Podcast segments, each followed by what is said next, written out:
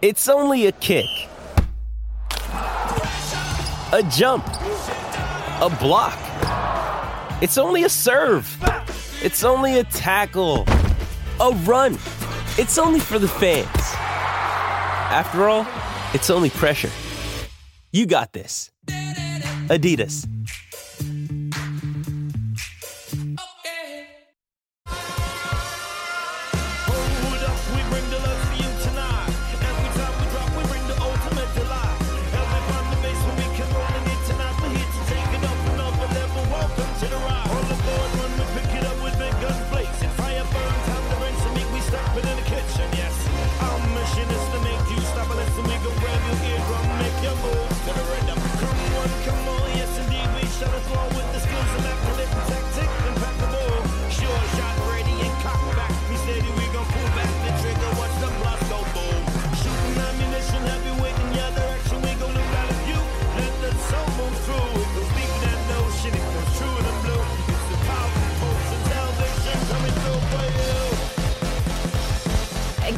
Afternoon. Welcome into the run home on Tuesday, the 7th of February. Great to have you joining us today, Kirst and Mitch here uh, for your final day of four.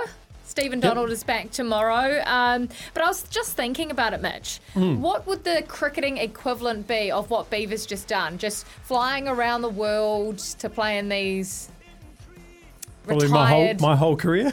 I mean, yes, but you're a, pro- you're a professional athlete, you know. Beaver has a full time job and family, and he goes off and plays in these one off tournaments. Yep. He's obviously uh, been at the Sevens tournament in Dubai. He's at a Tens tournament in Cape Town, Yep. uh, which will be on the plane back right now as we speak. What would the cricketing equivalent be for retired cricketers? I did that uh, last October. We did Was that the Legends New League. Zealand- no, yeah. so there's two different tournaments. There's like a road safety one, which is like um, done by um, just yeah, they've got a big road safety organisation, and it's like a over in fundraising thing in India. Yeah, Yeah. so that's where all the national teams, old national teams, go. But So Scott and Ross Taylor yeah, they all all went to that. played in that. Yep, and then uh, it was the same time there was a Legends League. Yeah. Um, so So uh, what- Roscoe what- played in that as well, but it was more like um, full competition. Full competition, yeah. Over six, how long? six teams over two and a half weeks, three weeks. Yeah, yeah, fun. Yeah, fun. It's actually nice. There's uh, some How opportunities to make some money after that. Oh, too competitive. We didn't know uh, how serious it was going to be when we turned up, and it was way too serious. Who were you playing against in this Legends League? Like Um, you and Ross like Jacques Kallis, uh, Mitchell Johnson was there, like Liam Plunkett, who's just retired, um, all those kind of guys. You still had Gautam Gambhir, So you're not playing under Shane New Watson. Zealand. No, no, you're all in like franchise stuff. Yeah. So they're even starting to franchise the old boy stuff. So which is pretty classic. So no, it's great. Um, good fun. Yeah. Um, yeah, us bowlers we went into the night before. We were all sitting around having a beer and. And we were thinking that, um, no, we were all saying, like, are you going to half a run? What's the deal? And then um, some a guy who's still playing some domestic cricket, Ashley Nurse, who played for the West Indies for some time, came out and had 100 off 50 balls. And after that, uh, all bets were off. All bets were off. Boys charging in off the off the 30 metre circle. It got pretty serious. Is it very much uh, when you're in these environments, uh, the bowlers over here, the batsmen who don't appreciate your craft over here? Oh no, no, no! Everyone's pretty chilled. It was actually um, it was actually a really good tournament just to touch touch base with some old players around the mental uh, health side of things, and there was um, surprisingly a big number of players who had didn't know their identity after cricket, and it was quite actually uh, it was quite an emotional first couple of days to be fair when uh, when the shackles came off, and then after that it was just like getting around each other it was bloody good actually. It's actually um, something that I didn't go over there expecting. Um, but it was uh, a really, uh, really neat tournament for that, and just getting around lads, and, and a lot of the guys still stay in touch since That's that really tournament, cool. which is bloody awesome. That that network after cricket, which you don't actually have, so, So who's bloody awesome. responsible for creating that? Because there should be um, something done to make an easier transition, right, from Yeah. professionalism into the big wide world. Yeah, there's not. Um, there's not. I mean, I know. Sorry, when I say there's not, um, I know the Players Association Yeah, here yeah. make a massive effort in trying to do that. But with all of these things, um, until you've gone through you don't know where the holes are and the gaps are in, in that kind of um, post cricket or post uh, being professional athlete um, world is. So kind of um, we've kind of just done it ourselves in terms of like internationally, getting around guys and helping each other out. And Who do you have a yarn to? um, like, who do you keep in yeah, contact she's- with? I was actually and, talking to check up on. Yeah, I was actually having a good conversation to Mitchell Johnson last night, who I'm very very close with from Mumbai, and then even then, like just same thing, just checking in on each cool- other, it's and cool. It's which is bloody neat, um, which is real neat, and just check in that everything's going good with the family. You know, you're busy enough. You know, if you need me, give us a call. Do you both- miss that both team sides. So, environment?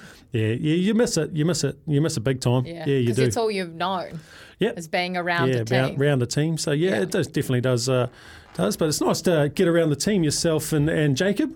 Yeah. Oh, we've been lucky we to have have you. Kieran today, but I think we've got. We've got Niv. We've Niv, got the Niv is in, amazing So yeah, yeah, it's nice to be in some form of team environment. Keir. Sorry, I brought it down to the start. You've got your own team as well, Mitch, which we shouldn't forget. Your Yeah, little daughter running around at home. Um, this morning was dad duties. It was. What did you get up to with her? Yeah, yep. No, we just went to the cafe and uh, she decided to lax out on the in the uh, little high chair. She's uh, she's an absolute handful that one. So She must take after you. Anyone um, anyone who's got about a one and a half to two year old son, uh, look out. She's coming for you. coming for your son. She's going to be a handful when she gets a bit older. Well, Can I say that on there? Should I say that about my 18 month old? You're the one that's going to have to put up with it, aren't you? Yeah, I am. I am indeed. Anyway, bloody good. Bloody good to be here. Last day. Uh, Last you day, must be let's make it a big to have one. Beeve back tomorrow. Oh, that is what it is, you know. He'll be back tomorrow. He'll, He's like he's like another piece of the furniture, isn't he, Kirst? It's like I feel like it's just the other day that he left us, and then yeah, well, it was. he's back again. You know, it's So- a quick trip for him, eh? It Quick is a big. trip. It is a big trip in the space of what day did he actually leave us? Was it Wednesday or Thursday? Yeah, I think it was Wednesday. It's crazy that he's been to South Africa and back isn't it, and played in a tournament. Yeah, ridiculous. He must have been on the ground for about 24 hours, and that's it. Hmm.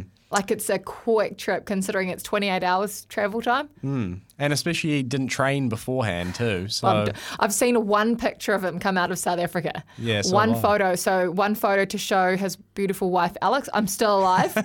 if you haven't heard from me, I'm still alive. Yeah. Uh, he looked horribly worse for wear, he did, and I don't think he's actually played. Did And you see that picture? yeah, picture? he was hiding with He a was hiding in the back, and he looked horrendous. Yeah. He looked like he's had a a, a wonderful time. a rough off the time. field, off the field in Enjoying South the Africa. extracurricular. But look, he's still walking. And uh, he'll be walking into this office tomorrow. And speaking of rugby, uh, the All Blacks mental skills coach, Gilbert Enoka, you would have heard of him. Yep.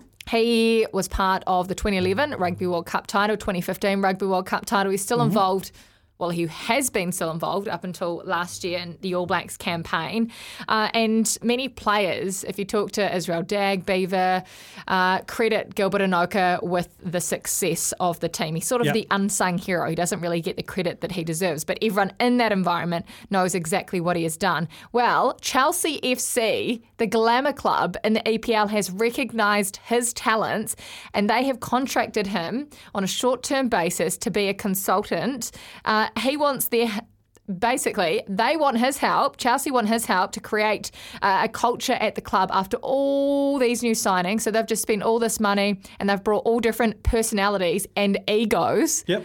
into one side. And this guy our kiwi gilbert enoka is tasked with getting the culture right amongst these million dollar athletes Yeah. to No, create success Yeah, pretty crazy, eh? Pretty, Crazy. pretty massive. I've got a family What- chat with my extended family, and uh, my auntie loves to stick the uh, the needle in the side. And and said to my cousin today, she said, uh, "See, your team needs a Kiwi to sort their heads out." That's funny. So so good banter in the family chat. But you're right, they're sitting at ninth. Um, they're a full twenty points um, off the, adrift of first. Arsenal in first on fifty points on the table. Uh, they have struggled, and who are these egos I want to oh, know. Oh, geez, who are the egos I mean, and what Jake- are they like? Jacob will tell you. Jacob, there's, who there's are just they? so many, so just Name all and in shame football. these Everyone's got an Chelsea ego in football, don't they, Jacob? Oh, they all do. Yeah, exactly. Well, they're all worth like flipping God knows what Hundreds amount of of money. millions of dollars. Yeah. Uh, So one- they all think they're the best. yeah, like one one ego I can think of, Thiago Silva. His wife is like m- the main problem. I don't know if Gilbert's going to be is Gilbert dealing too. with the wags? Yeah. is, is he dealing with the wags or just the players? Oh, just the players, I think. But, there's a lot going on. Yeah, there is a lot going on. There is. There is quite a lot.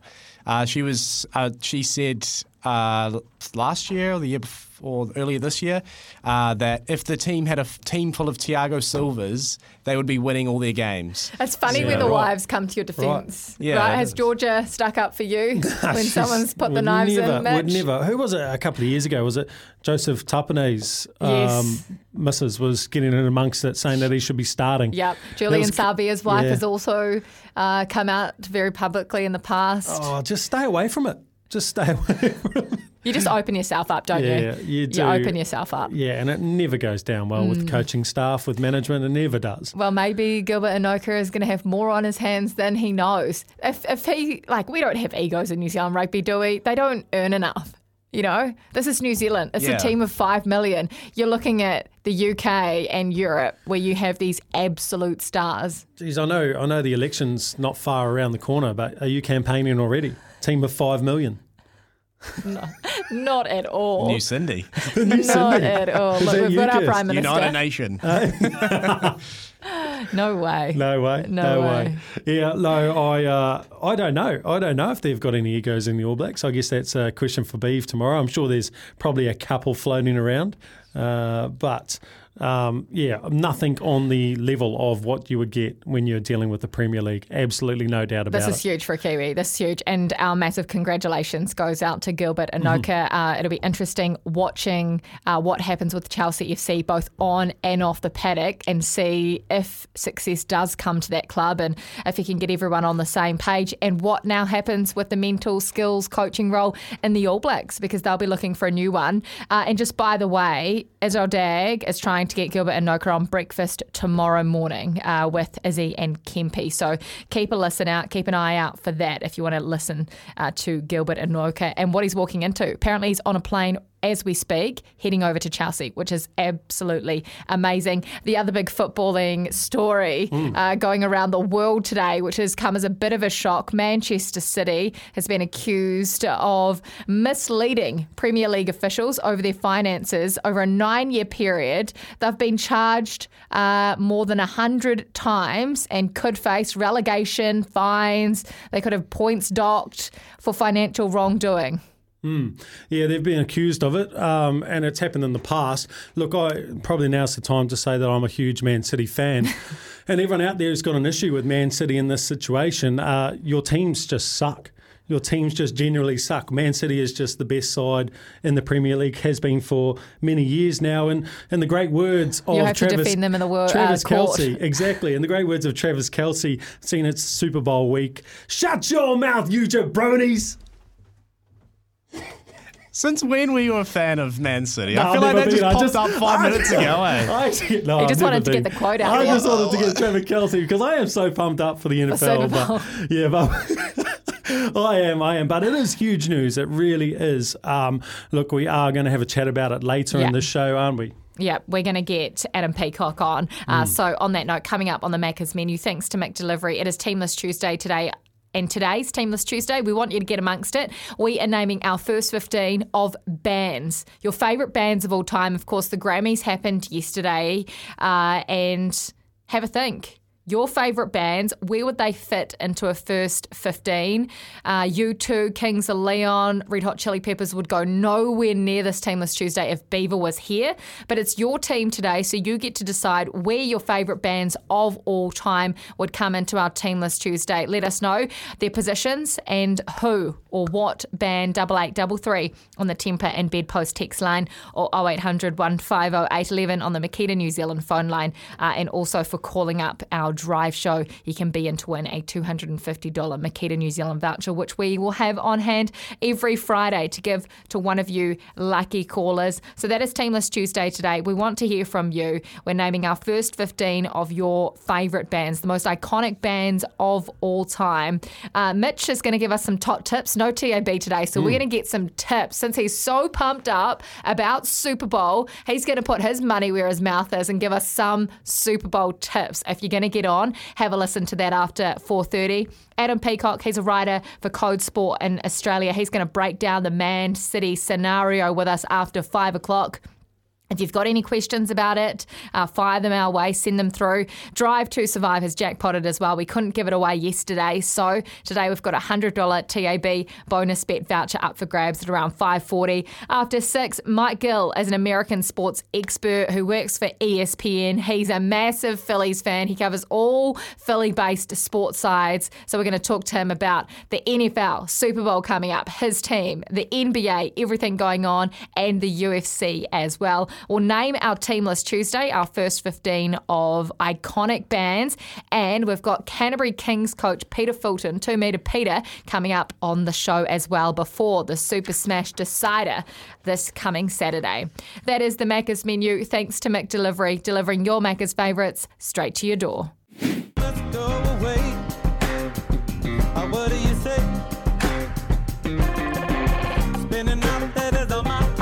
This is the run home on E SENZ, all thanks to McDelivery. Great to have you joining us today. Don't forget to get your texts in for Teamless Tuesday, double eight double three. What iconic bands can you think of? What are your favourite bands of all time? Today is all about music, of course, after having the Grammys yesterday. Uh, just a wee update on the All Blacks. Uh, the two All Blacks tests for this season. Isn't it crazy that we've only got two All Blacks tests this year? Rugby World Cup, yeah, there's five tests before the World Cup. Just two will be played in New Zealand. Uh, those details have been released. The All Blacks will take on South Africa Saturday, the 15th of July, uh, at Mount Smart Stadium in Auckland. Of course, Eden Park is not available with the FIFA Women's World Cup being here. Uh, and we will take on Australia on Saturday, the 5th of August. That is an afternoon match. That is a 2:35 p.m. kickoff at Forsyth Barr Stadium in Dunedin for Bledisloe 2. What do you reckon? What do you think about the afternoon game? Will you be there in Dunedin? Will you be there at Mount Smart Stadium? Those two All Blacks tests for 2023 are all locked and loaded. But Mitch, you've got a great story for us following on from our interview that we did yesterday uh, with a keen fisherman who started his own Moocher Hunters competition. If you haven't listened to that interview and you're a keen fish- fisherman, go back and listen on our ECNZ app. Yep. Um, so there was a, a story coming out of Australia the other day. Was um, a guy went to the petrol pump. He went to fill up his boat before going out on the boat. So obviously fishing related. Um, when the started racking up, he obviously not paying his attention. Attention started racking up. Got to five hundred and sixty-seven dollars at the pump until he realised he put the uh, petrol pump into the rod holder in the boat. So that was just going, It was just going, going, out onto nowhere. the base of the boat, yeah, just onto, yeah. So uh, I thought that was pretty pretty funny. And I That'd be thought, cheaper fuel in Australia too.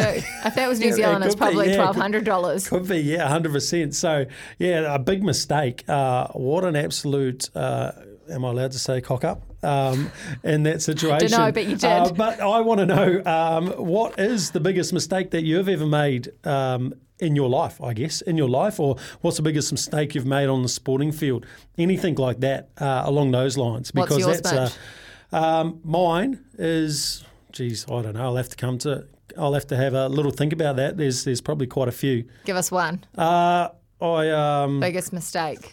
got the mini tramp out at uh, at school, missing chemistry, and and uh, tried to dunk, do like a front flip dunk on the How on old the were, rim. were you here? Would have been seventeen. Yeah. big big match uh, for first fifteen the next day, and um, and I ended up ripping. Uh, the whole tendons down down my hand uh, on one of the little hooks on the on the basketball net. That was one of the mistakes. I've made very many mistakes, a lot that can't be said it. on air.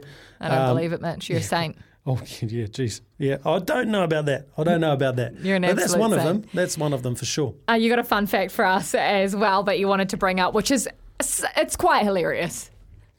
Uh, yeah, so staying on the fishing theme, um, the Los Angeles Angels. So in the in the baseball over in the states, um, the home runs, their highest home run hitter since 2000 to 2019 was Tim Salmon. Now they have Mike Trout with them. He's been their highest home run hitter since 2020 to 22. So uh, a real fish related trend at And the these Los guys Angeles are real Angels. players. Yeah, real players they are. Tim Salmon, that's an impressive 19 years. 19 years. He Who's going to be next? Um, you got those two. Who's next? I don't know. Uh, Martin Guptill's a pretty good, uh, pretty good uh, baseballer. So, I've heard. So Guppy, uh, Did he go over there and play a few matches? uh, he just did, uh, just having a mess around. Yeah, with uh, I think the Miami Marlins. Is it the Marlins or the Mariners? Could- one of those two. Yeah. Could any of our cricketers, like a Martin Guptill, Hmm. Actually make that transition. You know, later on we're going to talk NFL uh, with Mike Gill, and of course Jordan Mailata, who was the NRL player with the Bunnies, has made this incredible transition into NFL. What about cricketers transitioning into baseball? Has Guppy played a bit of baseball, or is it? Oh, look, know, he, um, he actually he actually trains. He actually does train with a baseball bat on the bowling machine every now and again, Just for fun? Just um, just to try and get his like cross bat swing right. Yeah, maybe a bit of fun, um, but also just to get that like baseball swing when you're going to play some T20 cricket. So um, he's partial to it. But geez, it's like um, the US. There was a, a little while ago they thought the US was going to be dominant in cricket if they Mm. could put a couple of baseballers into into cricket, and and it's completely a different sport. You get those full tosses, um, the ball moves around, and, and the baseballers can't pick the pick the ball up off the turf. So uh, probably not not at his stage, but there.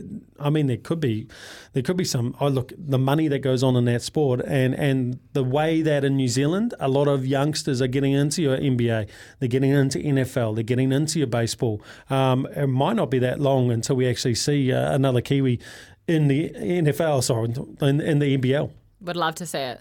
Would absolutely love to see it. Uh, sticking with the cricketing theme, uh, Kyle Jamieson, Will Young are the two big headliners in the New Zealand 11 that was named uh, to face England in a two day pink ball warm up match. Yep. Seddon Park in Hamilton on Wednesday, starting tomorrow. Both of these two haven't played international cricket in nearly a year, uh, both needing game time. Wh- what does this mean? Do you think these two, does if they get through a couple of days, they'll be playing that first opening test? Well, I hope so. I really do hope so. Um, number four and number five in that lineup in the in the Black Caps is, is, in my opinion, probably the weakest slot in in our Test batting lineup at the moment.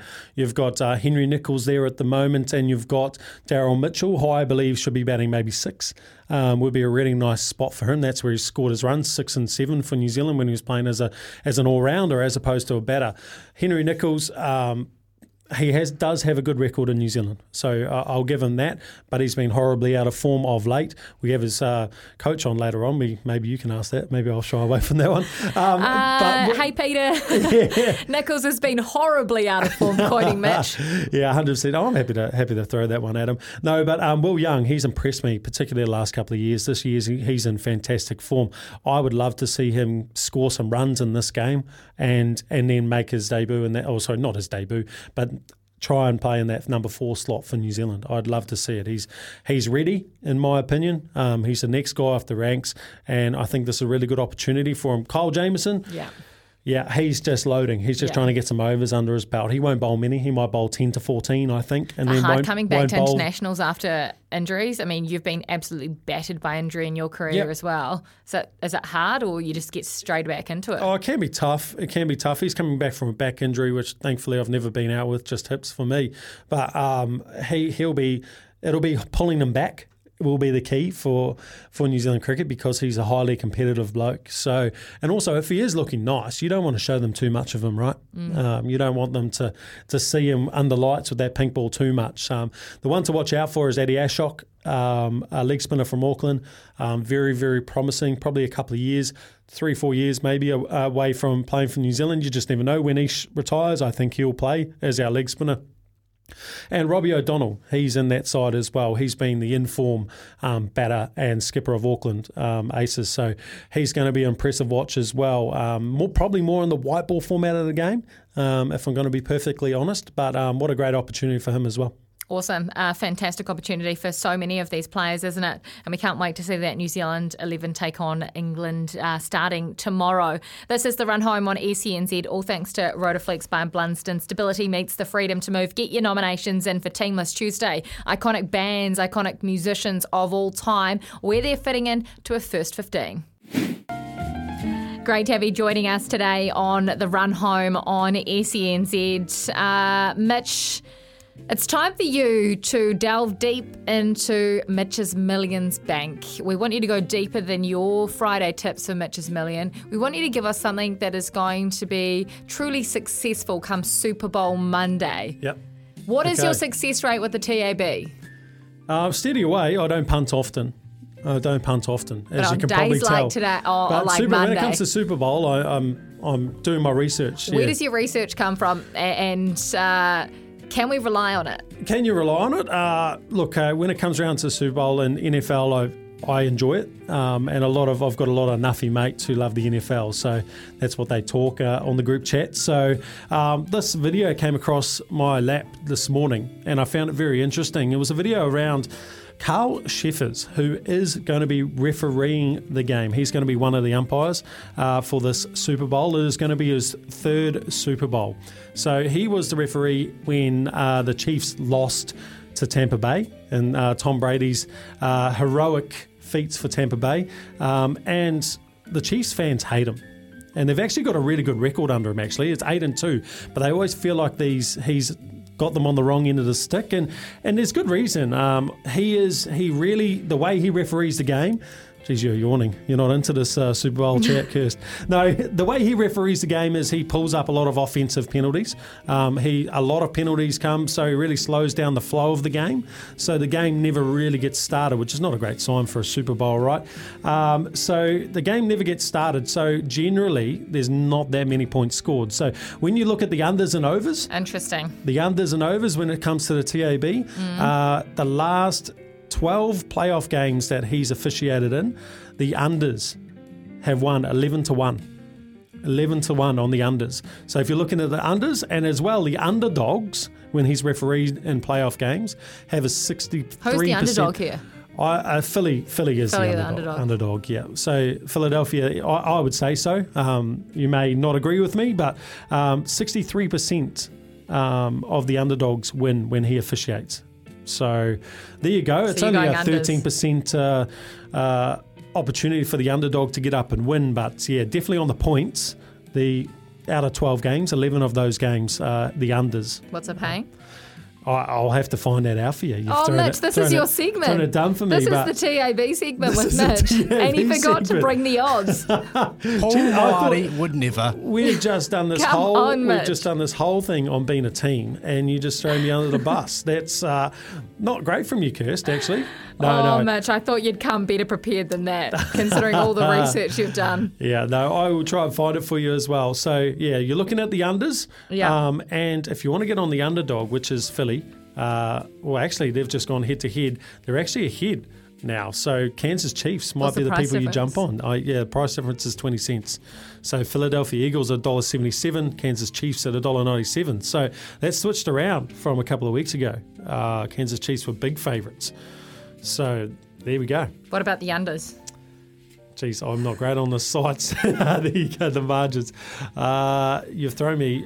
I can't Well, see you typing Look it under- up. underway, this is your so- segment, Mitch. This is your Okay. segment. We'll let you run this one, uh, but we'll get back to you if you would like to know those numbers uh, Total Mitch. points. There you go. What are we looking Overs. at? Yep. So we're looking at the unders under 50.5. Okay, That's- so for the total game, that's what you're looking at. So the unders are $1.90, under 50.5. There you go. So there you go. Good money. Put the Chiefs into that. There you go, a little multi. Oh, very good.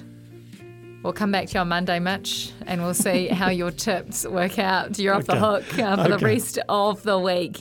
Uh, this is the run home. Thanks to McDelivery. Today is Teamless Tuesday. We want your signings. This is a musical Teamless Tuesday. We want to get jazzy, get rocky. What are your favourite bands of all time? Double eight, double three, or 0800 150 811. And where would they fit into a first 15?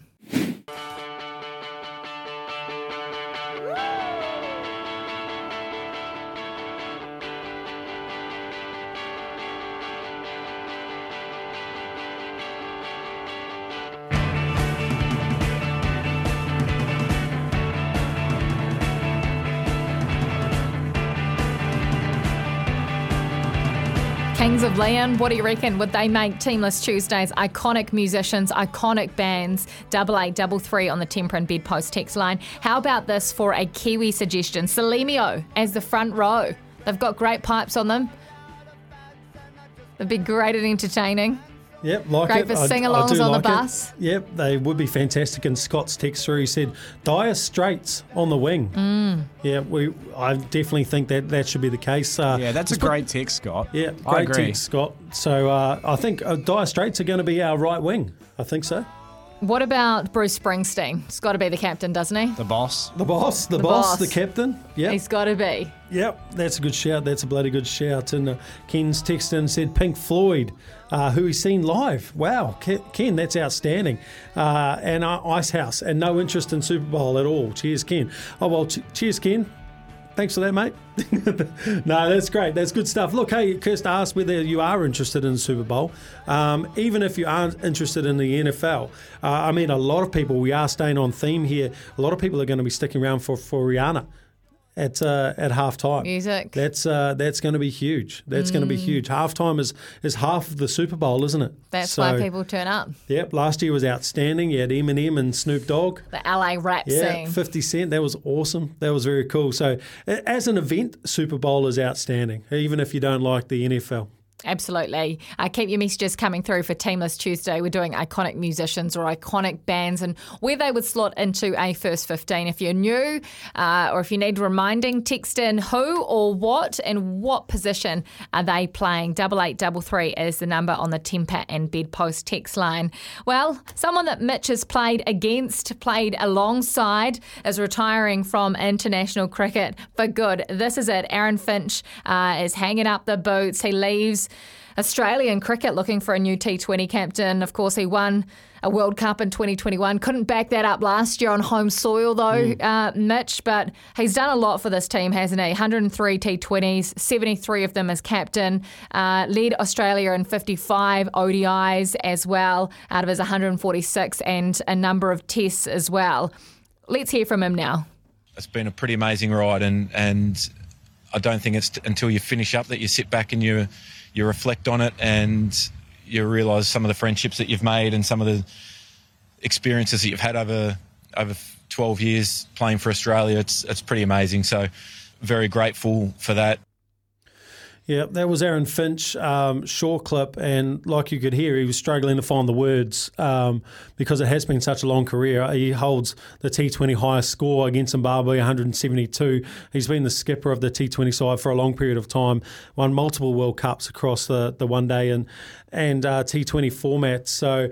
Um, no, good on him. He's had a fantastic career, and he's actually this big bash. He actually was in fine form as well. Uh, some of his best work. So, you know, at least he's hung up the the boots on his own terms. I know a few people were calling for a couple of years ago, um, but he he's hung in there, and and obviously has been a, a great servant to Australian cricket. So. I thought I might just change the tact a little bit. Um, the the game when when I used to play with him, I played with him at um, Mumbai Indians, and I hadn't played a game yet, and sharing the changing room with Aaron Finch, which was bloody awesome. And um, he, uh, our owner, would go before the first game at Kolkata.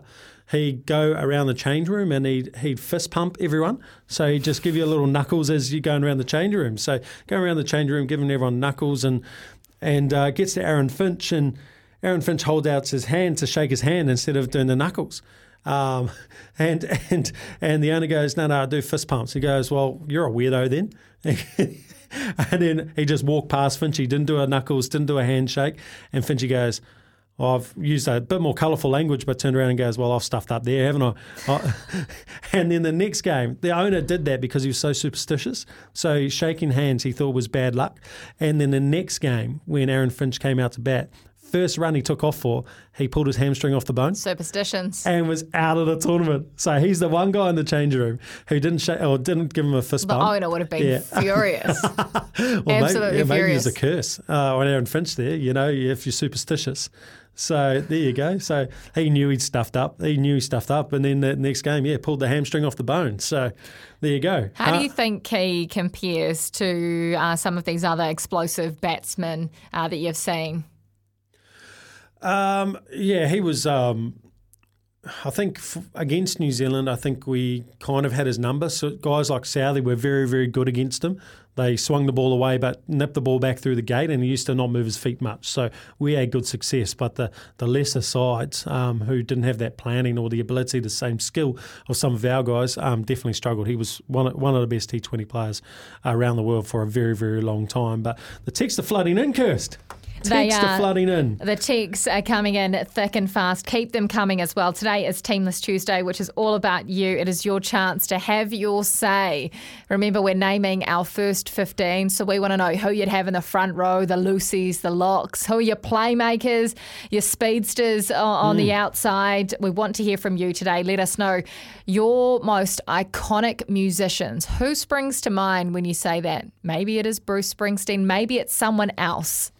Yeah, we've got some good ones coming through as well. Uh, Tim said great, Dave Grohl, great all rounder, smashes the skins, will smash rucks. Love yes, I like that. Love I like it. that. So we're looking at Dave Grohl potentially being an open side flanker. Has to I, be. I do enjoy that. That's fantastic. Oh, yeah. Um, we've got another one here from Todd. I like this. Eric Clapton, centre. Cocaine runs the best lines. Love it, Toddy. Love it. A little bit risque. If I said that line, I might get fired. But uh, great work, Todd. Well, you great contribution to the show. You did say it. So if Mitch doesn't come back tomorrow, you know where he is. and, and Justin's uh, along our lines as well. Uh, Justin from Palmy, he said, uh, "Meatloaf is hooker." Geez, I think we might have to solidify. Got your hooker. Yeah, we've got our hooker. It seems that way as well. And Tim said he went to uh, went to the Phillies in 2015. Went to Philly in 2015. Great city, home of the oldest brewery in the US. Fight Eagles, fight! Love it, mate. Nice, I Tim. love it. Are you on Mitch's uh, millions bet? His tip that he's given us. Are you on the unders? Uh, double eight, double three. Keep your texts coming through for Team List Tuesday on the Tempur and Bedpost text line. Today, iconic musicians, iconic bands of all time. Who are you putting in and where are they going?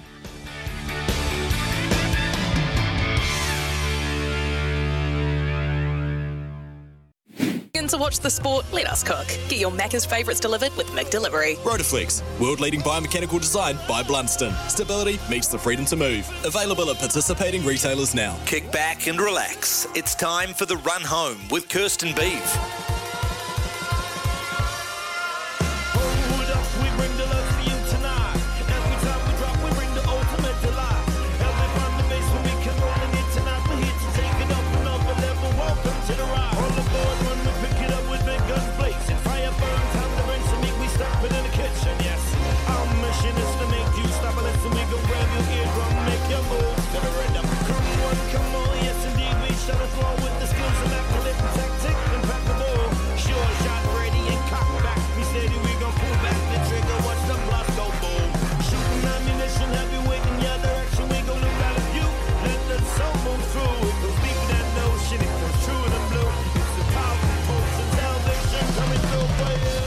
Great to have you joining us on this Tuesday. Tuesday means it is Team List Tuesday, so get your nominations in for Team List Tuesday. We're naming our first 15 of iconic musicians or iconic bands, your favourites of all time.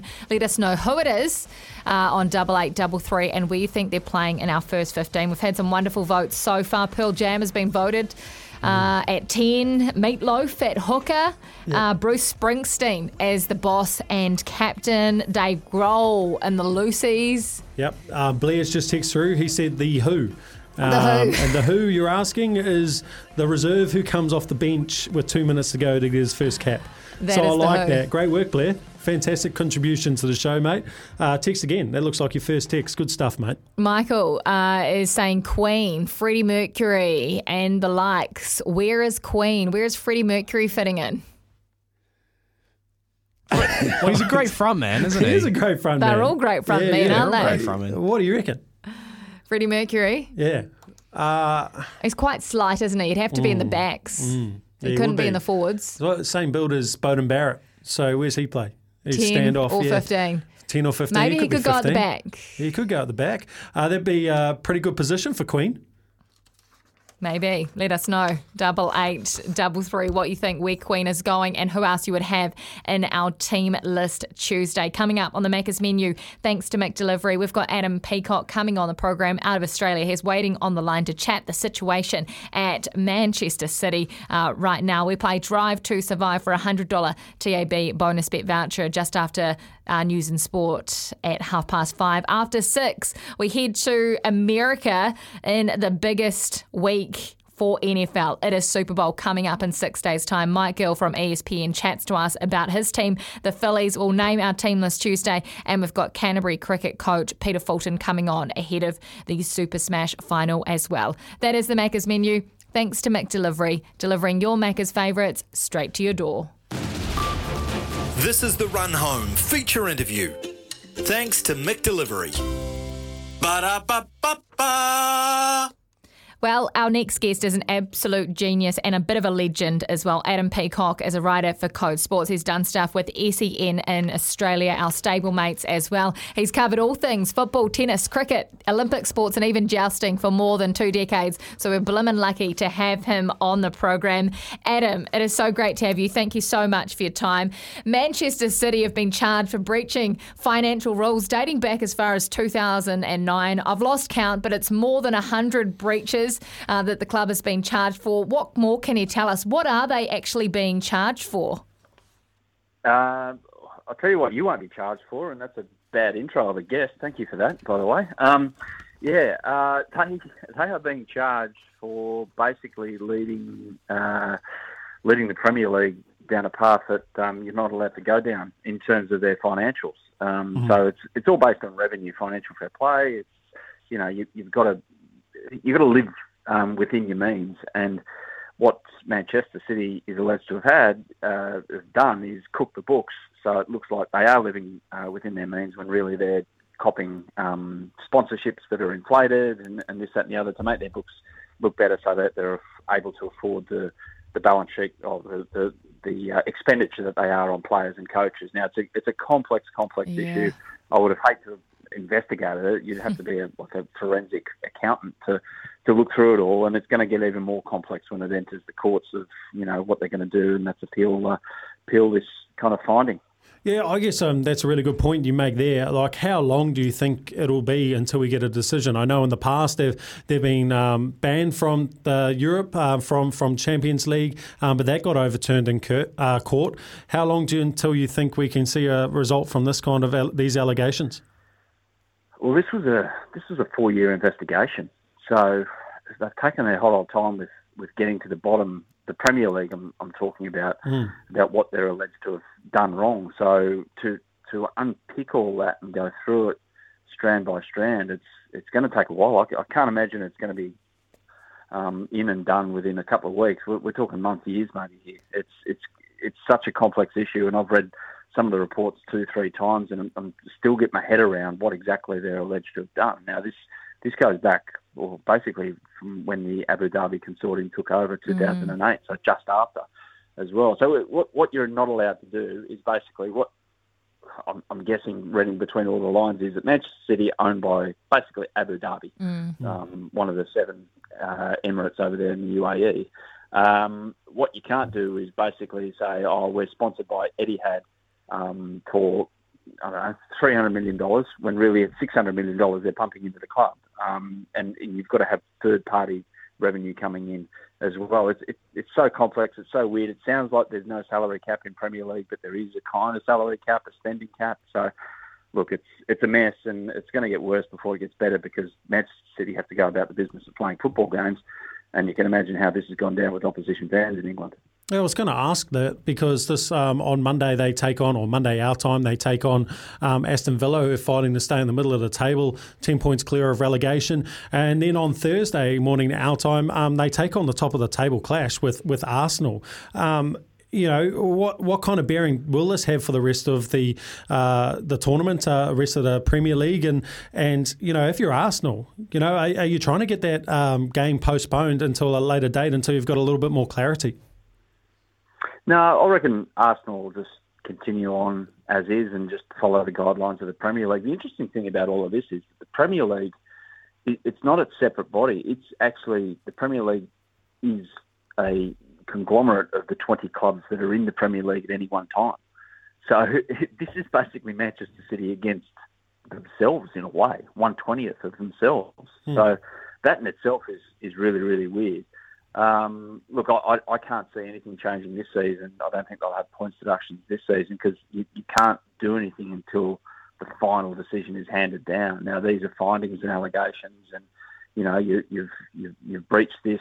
Um, they'll give it a basically a show cause um, opportunity to say, well, this is our side of the story, and then an independent arbitrator, which hasn't even been appointed yet, will get to the bottom of it. So, as I said before, this is not going to happen anytime soon. We'll be lucky before it's not only this Christmas, but the Christmas after, if we know the findings of this. And then the punishments can be handed down. And what's on the table? Well, on the table is points deductions, relegation, um, transfer bans, all of those things. It's all on the table. But with no certainty, can you say that one or the other or all are going to happen? It's, and it sounds very, very messy, uh, doesn't it? Especially if it's still a couple of years in the making. Will it have an impact on these players, or do they just go about business and ignore it, or is it something that'll be brought up in every press conference that they attend?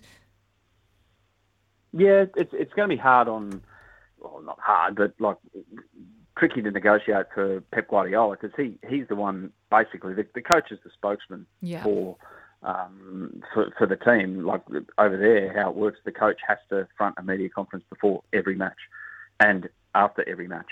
Now the players they can dive around it. You get very little access to players over in England, so honestly, knowing players, if the money's still going into their bank account that they were promised on their contract, they'll be fine. They'll, they'll rock up and be professional. Um, but it, it's it's going to grate at Guardiola, and yeah, some we've got some interesting press conferences coming up with him. Yeah, you mentioned Pep. Um, he's obviously the Man City manager. The last time this these allegations came out, um, he he's as the first time he'd really spoken out on behalf of the club. He came out and said they be played by the same rules um, of all the clubs in UEFA.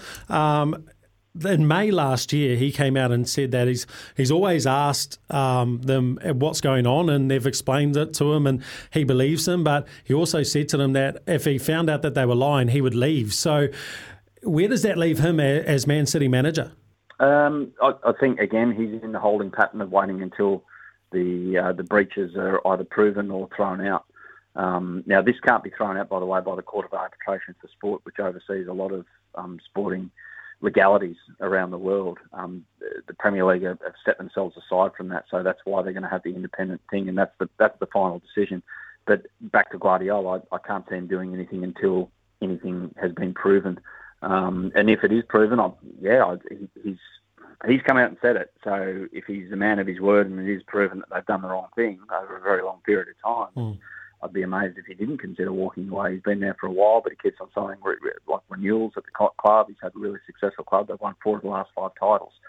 But yeah, this um, mud sticks though, we, in a perception point of view. Um, so yeah, the, the players are going to walk into some hostile environments, um, and as I said before, Pep's going to walk into some hostile press conferences too. Well, we've got you on, Adam. It would be remiss of us not to talk about the A League. Of course, Melbourne City, the uh, league leaders at the moment, not to get them confused with Manchester City in this conversation. The Wellington Phoenix, what have you thought of our boys so far this season?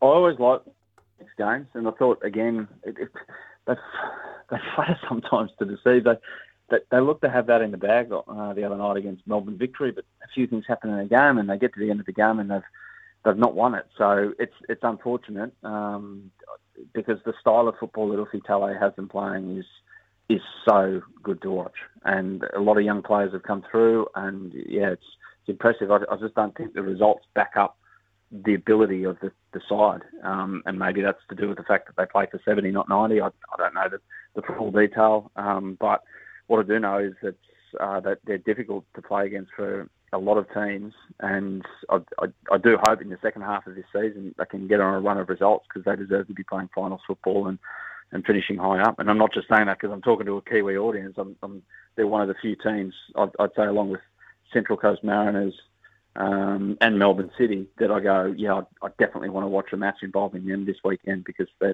they, they play a style of football that makes you want to watch football. Well, we love our boys and we do hope they come right towards the back end of the season and move up that ladder a little bit as well. Adam, it's been wonderful talking to you. Thank you so much uh, for giving us some sort of clarity on the situation that is going on at Manchester City at the moment.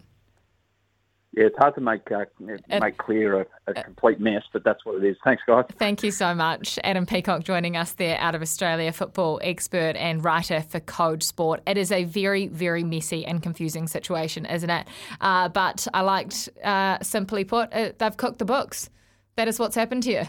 And it is a long and messy process. If the Premier League have taken five years to investigate this, they're obviously going to get charged with it, aren't they? Unless they've got better Well, lawyers. Well, they didn't last time. They got off it, right? So, like, I think um, all the headlines are maybe getting a little bit far ahead of them. There is, I mean, there's a lot more allegations this time around, right?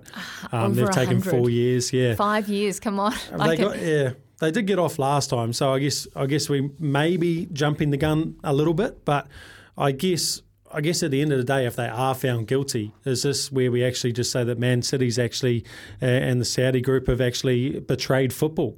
Have they betrayed uh, the EPL, all of football fans around the world? Because you know we thought that this was a dynasty; they were playing by the, the same rules as everybody else. Um, but apparently, uh, allegedly, they may not have been. So, are they the biggest con artists of, of football? I, I guess um, we'll find that out soon. Well, I when I talked to Jacob about this, I compared them to the Melbourne Storm. I mean, they did a similar thing, right? It's just that the financial gain Mm. is nowhere near the sorts of money that the Saudis have been pumping in. Yep. Uh, yeah, I guess so. I guess so to a certain degree. Yep. Um, Manly. Yeah, well, that was Your all like team? outside outside deals, right? There was outside deals. Yeah, there's been a lot of them. Cooking the Um, books. Yeah, but this is coming from their own company, right? They were Mm. getting external sponsors to, to pay cash um, to those guys or boats and all that kind of stuff. There was considerable amount of money in the NRL, but this is actually inside. Looks like an inside job. Um, what I have found interesting is what the actual penalties people are um, actually saying may be put in place um, this year in particular. A twenty point point reduction um, relegation to the um, EFL Championship. Um, all the players' contracts terminated, um, previous titles stripped, and, and to me that's a really interesting one, right? So the previous titles. yeah. So um, Jacob may be able to correct me if I'm wrong, uh, and I'm sure you listeners out there will be able to correct me. I believe that would mean that Liverpool would uh, get three titles over that period of time, and and Manchester United would be in the same boat. So there's been some cheeky texts come out. Uh, Lucas Leiva, who played a couple of games for Liverpool, said, "Am I a Premier League champion now?" so that, it's just opened up a whole can of worms, right? And and that seems to be one of the things that they will go back and do retrospectively, change the the Premier League uh, league winner, which will be. Pretty crazy. It's, it just won't feel the same for, No, for those I mean, teams. you didn't win it. For those teams, yeah, you didn't win it, You right? didn't win it, You but then it was an unfair But maybe field. that's the only way Liverpool's going to win the championship. Well, they won it the other year. Well, they won the year. Champions Well, yeah, League. they- and I'm not a Liverpool supporter, by the Kieran way. is. That's what we need a Kieran here just to wind him up. Yeah, no. Well, you're right. I don't. I'm not too sure the Premier League. They, they would strip the titles, but I don't think they would award To the next They. w- I, team. I just. I don't know. That doesn't seem like a thing the the Premier League would do. Um, maybe other sporting codes. Uh, I mean, like w- what you were saying before, Melbourne, the Melbourne Storm. They. They were stripped of their titles. Yeah, they were stripped, Yeah. but they weren't awarded to No. who they faced in the grand final. A really, 'Cause really you good don't point. want it. Well, was it was it the Bulldogs who started? Geez, what was the points difference they started the next year with?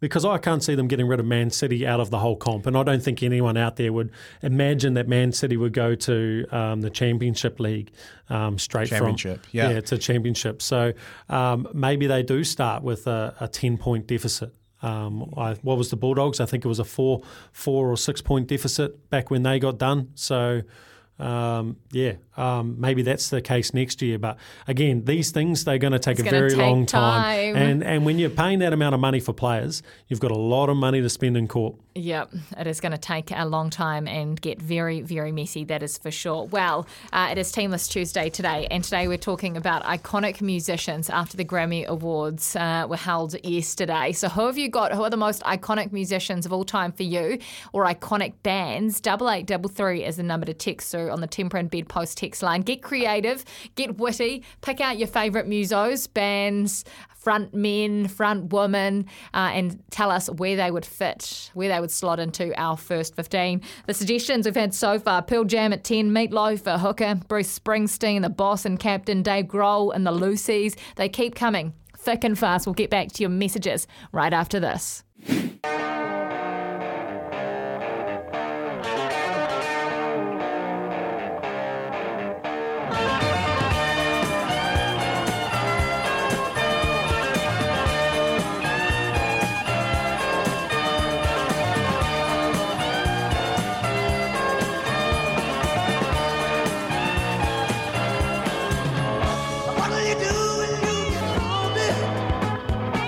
We're getting back to your text now. Thank you so much to everyone that has sent through a message today for Team List Tuesday. Keep them coming our way on the Tempur and Bedpost text line, or better yet, give us a call. 0800 150 811 is the number to call on the Makita New Zealand phone line. Today's Team List Tuesday, uh, we're talking iconic musicians and bands and where they would slot into a first 15. I haven't heard of this one, but Mitch, you may have Hunters and Collectors at number seven. It's all in the name, Simon says. it's Okay, yeah, I all like in that. the name. Yep, I understand that. Have get you around, heard get of around the Hunters ball. and Collectors? Turnovers, yeah, I like it. I like the name. No, I haven't actually. Um, The band? but I understand the I understand the reference to the number seven. So, geez, that's uh, that's not bad. Uh, good competition for Dave Grohl, that's for sure. Maybe seven and six. And the forwards. We need some dirty deeds done. That is Yeah. from Tim. Who's the dirtiest player who's played for the All Blacks? We might actually have to. We uh, don't have any dirty players in the All Blacks, do we? Richie, so Rich, He's Richie, not. you reckon? He's not. It was The other everyone that countries came up would say Richie, him. right? The Wallabies would say Richie. Yeah, who is the dirtiest player? Because that might be the position for ACDC. So That's a uh, great question. Who do you think is the dirtiest player the All Blacks have ever had? Do, have we had one? Is it dirty if you get away with it? Or is it just clever? Clever. Is it just smart? Is it clever? People would say maybe Brody is, but maybe he's Is just it, smart. is it an ACDC thing to do to piss on the field like Jerry Collins did? Well, some It's a bit of leagues have done and it roll, too, isn't haven't it? they? It's a bit, bit rock and roll, isn't it? It is a bit rock and roll. It is a bit rock and roll. Uh, keep your messages coming through. Thanks for that one, Tim. ACDC. Greg says Ozzy Osbourne at halfback. Yes. yes. Back to reality. Greg is saying. Oh, Back to don't- his communication wouldn't be great. what do you think? His Ozzy communi- Osbourne at nine, Who's partnered with Pearl mumbling? Jam at 10. Who's going to hear him mumbling? I've currently got Oasis at number nine. Oasis. Yeah, I mean, especially Liam Gallagher. Mm. I thought maybe the Gallagher brothers at uh, at 12 and 13, and, and Keen's I texted like in it. and he agrees. Well, Kim's Uh, got Tim, Ken has got an entire team here. You want to run us through one to fifteen? What Ken has come up with? He Yeah. has thought long and hard about this, and if got- you've got a full fifteen, send it our way too. A few of these I, I don't know, so I've them to got uh, I've got Lars at uh, number one, Vince Neil at two, Jeff Labar at three, Simon LeBon at four, Meatloaf at five. Wow, that is Change a short. position. That is a short, short, uh, yeah, uh, lock there, mate. So I'm not sure Meatloaf would go too good at five. Slash at six. Yep, I like it. I like it. That's a great team, that Ken. Slash is bloody good because that is Jerry Collins. So I reckon we're just locking in Slash for Jerry Collins at number six. Thank you very much for that, Ken. That's outstanding. Uh, David Gilmour at eight. Syd Barrett at nine. Roger Walters at 10. Barry Manilow at 11. Ooh, yeah, I like it. I see where you're going there. 12 and 13, he does have the Gallagher brothers. I like so that one. Oasis. The Oasis midfield, that's very good. Ivor Davies, Davies at 14. And right where he belongs, right at the back of the pack, Prince. He's the prince. He doesn't get. Mm. touched at fullback. That is a great team, Ken. Thank you so much for that message. Keep them coming through as well. Uh, dirtiest All Black that we've ever had. No name, Richard Loe, apparently. Richard Loe. Yep. There, okay. there Can you go. Argue with that? it. Can you Jeez, argue with that, or have you got No, another go- suggestion? Back in that era, that's uh, that's where we've got to go. Yeah, that's where we've got to go. I We're like going it. old school. Yeah, We're going Yeah, old we're school. Back when rucking, it can't be anyone now, can it? It can't be anyone now. Let's go back when the rucking and the eye gouging was a real thing. Was there anyone worse than Richard Loe, do you think? Mitch is asking the question who is the dirtiest All Black? And one nomination says Richard Lowe, but it is up to you. Keep sending through your Team List Tuesday texts as well. Iconic musicians, uh, iconic bands, who you would have in our Team List Tuesday and whereabouts they're slotting in. This team is starting to come together nicely. Yeah, it's coming together beautifully. And uh, Ken also wants to know uh, what my take is on the game tomorrow um, England versus our NZ development team with Kyle playing. Cheers, Ken. Um, yep, uh, I think uh, it's interesting. You've got to be mindful the fact that it's um, only picked out of the teams that are out of the Super Smash. So you've got the three teams that are still in the Super Smash finals who whose players weren't in contention for this. So it's interesting. I, I know a few people have uh, in the past, uh, Hesson and that have spoken about Sean Solia. So he's going to be on show. Adi Ashok, uh, Tarun Nethula is his mentor, who's with the women uh, was with the women's 19s in South Africa. He's got big raps on Adi Ashok as your next leg spinner uh, coming out of the traps. So Will Young and Kyle Jamieson, um, it's going to be great. Hopefully Kyle gets through it. I really hope Yeah. he does. Yeah. Really hope he does We all do, don't we? because we need him back. Absolutely. Absolutely. Uh, we want to talk more cricket with you right after this. I want to talk about the coaching stuff, the Kiwis behind uh, this English Test team. That's right after News and Sport. Number one, we used to sing sha la la la la la la la la la di da, just like that. Sha la la la la la la la la la di da, la di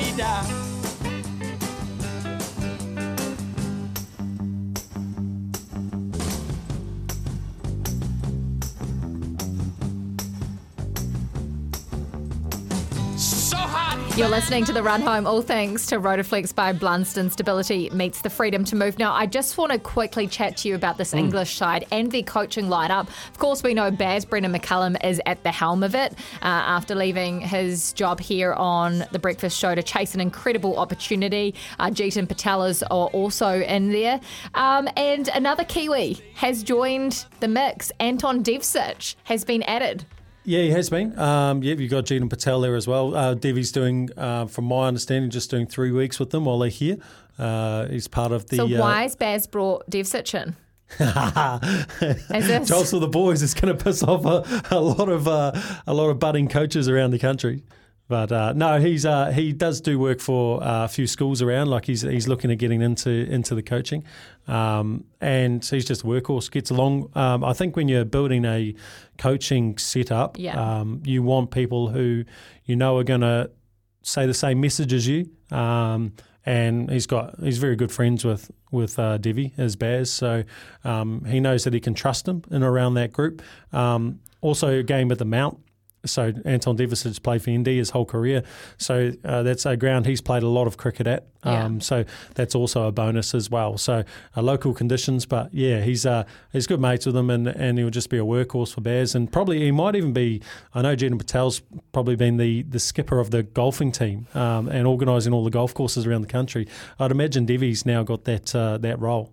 Um, particularly his neck of the woods, central central North Island. So he'll be uh, making sure everyone knows uh, what their tea times are. What sort of impact can coaches actually have in cricket, aside from the head coach? Like the captain's making all the calls out Yeah. on the field, isn't he? What impact does the coach have? What impact will will Anton, will Jeetan have on this English side? Well, Jeetan's there full time, right? So Yeah. he's he's the spin coach, so he has probably more of an opportunity to have a significant impact.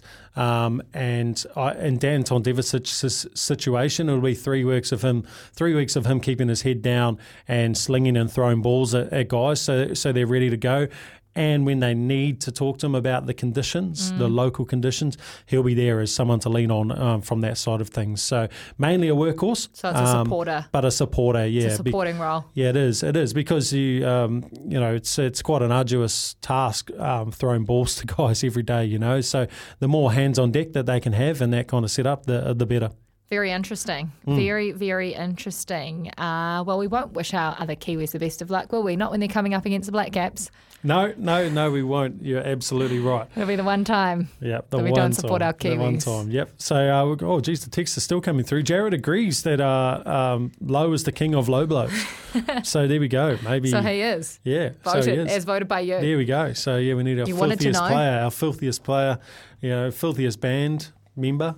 Band needs to be uh, where Lowy plays. So uh, we've also got props, um, Prince, Tui Teka, and Troy Kingi. Weak New Zealand flavour in there. Yeah, love it, love it. I, I'm actually starting to change my mind. I don't think um, Prince would want to be at 15. I think he's out of the action a bit too much. So I think he would love to slot in at the back of the pack, number eight. I I believe so.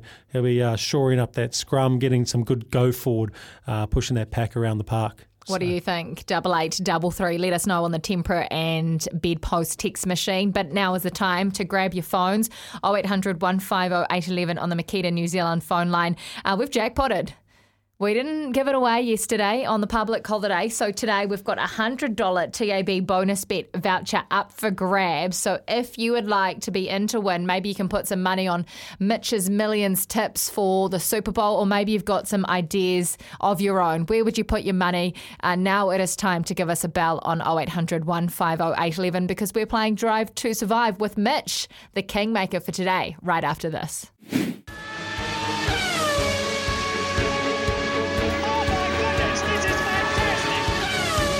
This is Drive to Survive. Yes, it is. Drive to Survive today. We've got a $100 TAB bonus bet voucher, and you obviously all need a top up in your TAB account because we're nearly full in the pen. Last chances to get in, to take on Mitch for the final time, and win yourself some money thanks to our great mates. You giving Yep. it away, or are you going to jackpot? Well, Jeez, it's bloody. It's a tough quiz. Is it a it's, it's a tough Yesterday quiz. we had a couple of Yeah. Hard questions. Yeah, we did Are our you giving clues today, or Uh, our last question, well, was uh, obviously going to be our first one. Yeah, we can give some clues today. Yeah, we or you want to give it away? Yep, hundred dollars. It's it's a lot. It's a lot. It could jackpot. You never know. Never know. Let's get into it. Okay, we'll crack into it. Uh, we have Brad on the line. Brad, how are you, mate? Yeah, not too bad. How are we all? Yeah, bloody good. Bloody good for a Tuesday. Did you have a good uh, long weekend? Um, long weekend, but it wasn't long enough. No, it never is, is it? No, no. No. Well, well. That's right. We, we, get, we carry on. Hopefully, we can make it a little bit shorter for you, mate. Uh, we'll get get into it. The last question of yesterday was which South African T20 side does Jimmy Neesham play for in the South African T20 comp? Oh, he took another absolute dreamer. Um, He did. He did. He's uh he's up in Joburg. Oh, So there's two teams around that region.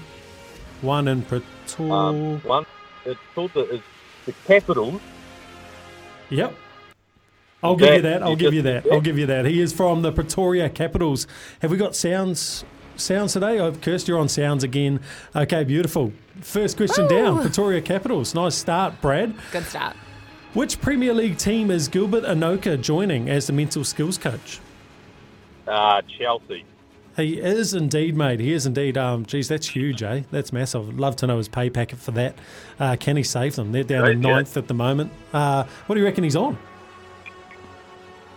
Oh, definitely six figures. But, Definitely um, six figures. More than this hundred dollar TAB bonus bet, eh? You could turn it into that. Just multi Oh, up very a well storm. Very. Yeah, beautiful. All right, Brad, you're on to, off to a fly, mates. Uh, name the Premier League club that has sacked their American manager. Uh, Leeds United. They have. You're a big football fan, are you? Uh, big Man U fan. Are you?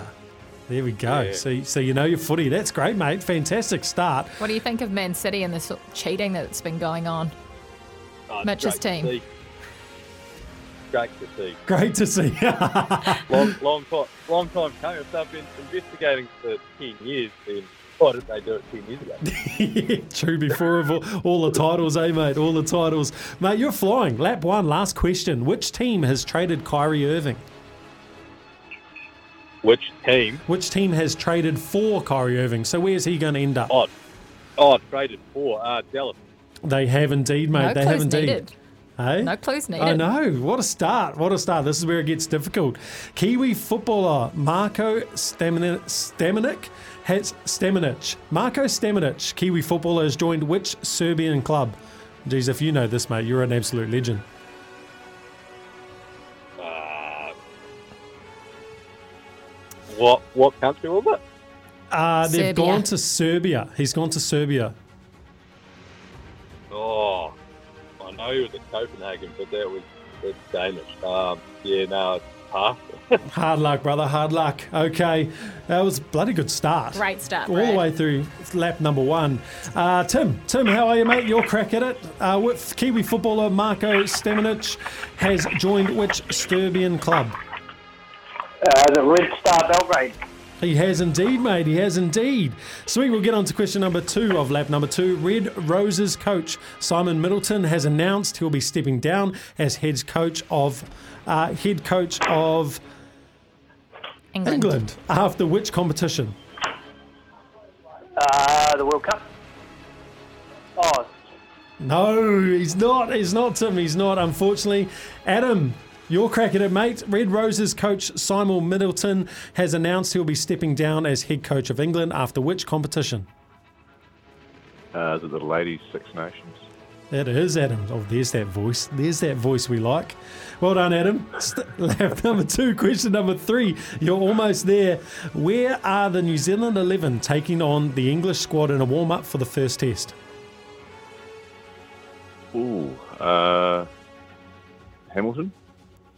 They are indeed, mate. Nice little stab in the dark Oh. there. Would make sense being that close to the mount, wouldn't it? Uh, and Anton Yeah, well, it's Devcich's normally there at hometown. Queenstown, isn't it? Yeah, it is. Yeah, he is right. Which Queenstown doesn't have lights. So great guess, mate. Great guess. Lap number three. You're on to the final question, and Kirsty will disown you, and maybe don't ring back to her show if you get this one wrong. Her favourite artist, who won Album of the Year at this year's Grammys. Wouldn't have a clue, but we'll go with Beyonce. Well, you know, that wasn't a silly guess, was it? Because It she wasn't. basically won everything else and has become Yeah. a record holder. Wasn't a silly guess. Damn, that was so close, Adam. So close. Uh, wow, it's jackpotted. It is jackpotting. $150 tomorrow for Beaver to give away Yeah. uh, on Drive to Survive. How outstanding is that? Um, Did you yeah. get into the Grammys? Did you know the answer to this? I've seen all the memes. Um, there was a great meme of a picture of a rock um, and a, like a Dell Mm. oh, laptop. they met for the first yeah, time. Adele and the Rock so met for the first time. Great and memes. he said hello.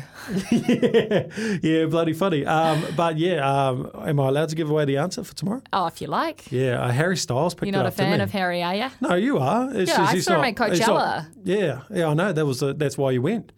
Um, no, but he he won, and, and there was a bit of con- yeah, like you say, a bit of controversy, right? Because Beyonce had picked up everything else. Yeah, history maker, the greatest uh, Grammy artist in history, Mm. the most, Most the most Grammy awards of all time.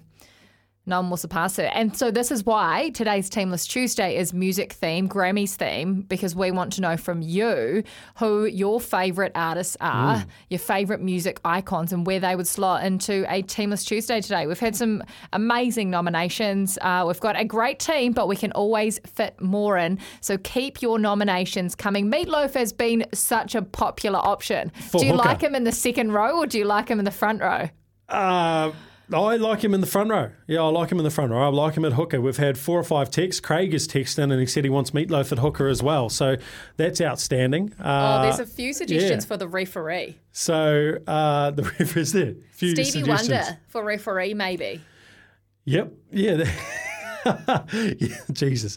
Far out. Oh, yeah. We wouldn't have lost that World Cup. Uh, no, I guess he is Wayne Barnes, isn't he? He'd be the Wayne Barnes of uh, of the, the referees, wouldn't he? Wouldn't be able to see that forward pass, that's for sure. Uh, we also had uh, Ed Sheeran at number 10 from Paul because best teams have their gingers at number 10. Uh, well, that's not true. The Blues have Finlay Christie At nine. at nine. So he could go and 9 Tom or Robinson, 10. they've got two gingers. Yeah, okay. Tom Robinson. There we go. Uh, who else is there? Oh, the other gingers in New Zealand rugby? Uh, well, yeah, if Full you're going back, Tito. Paul Tito, of Full course. Tito, Yep, yep. Who is with the Blues as well. Yeah, As an assistant coach. Yeah. So they've got a few. Blues are stacking them up, eh? They've got their quota is This up. could be uh, your team list Tuesday next week. Uh, the whole team of, of gingers. It's a great idea. It's a great idea. Look, write that down and we will take that next week. That will be next week's Team List Tuesday. Shane MacGowan has been voted to organise the post match drinks from Paul. Mick Fleetwood at lock. He's a metre 95 and Ed Sheeran at 10. Jeez, as is he that tall? Must be. Crazy. Yeah, we'll take him at lock then. Yeah, like it. Better than go. Meatloaf. Could you imagine Meatloaf and, and Mick uh, paired up? Yeah, no, no go. Double eight double three on the Tempur and bedpost text line. Get your nominations in after six o'clock. We're going to name that team list Tuesday. Our first fifteen.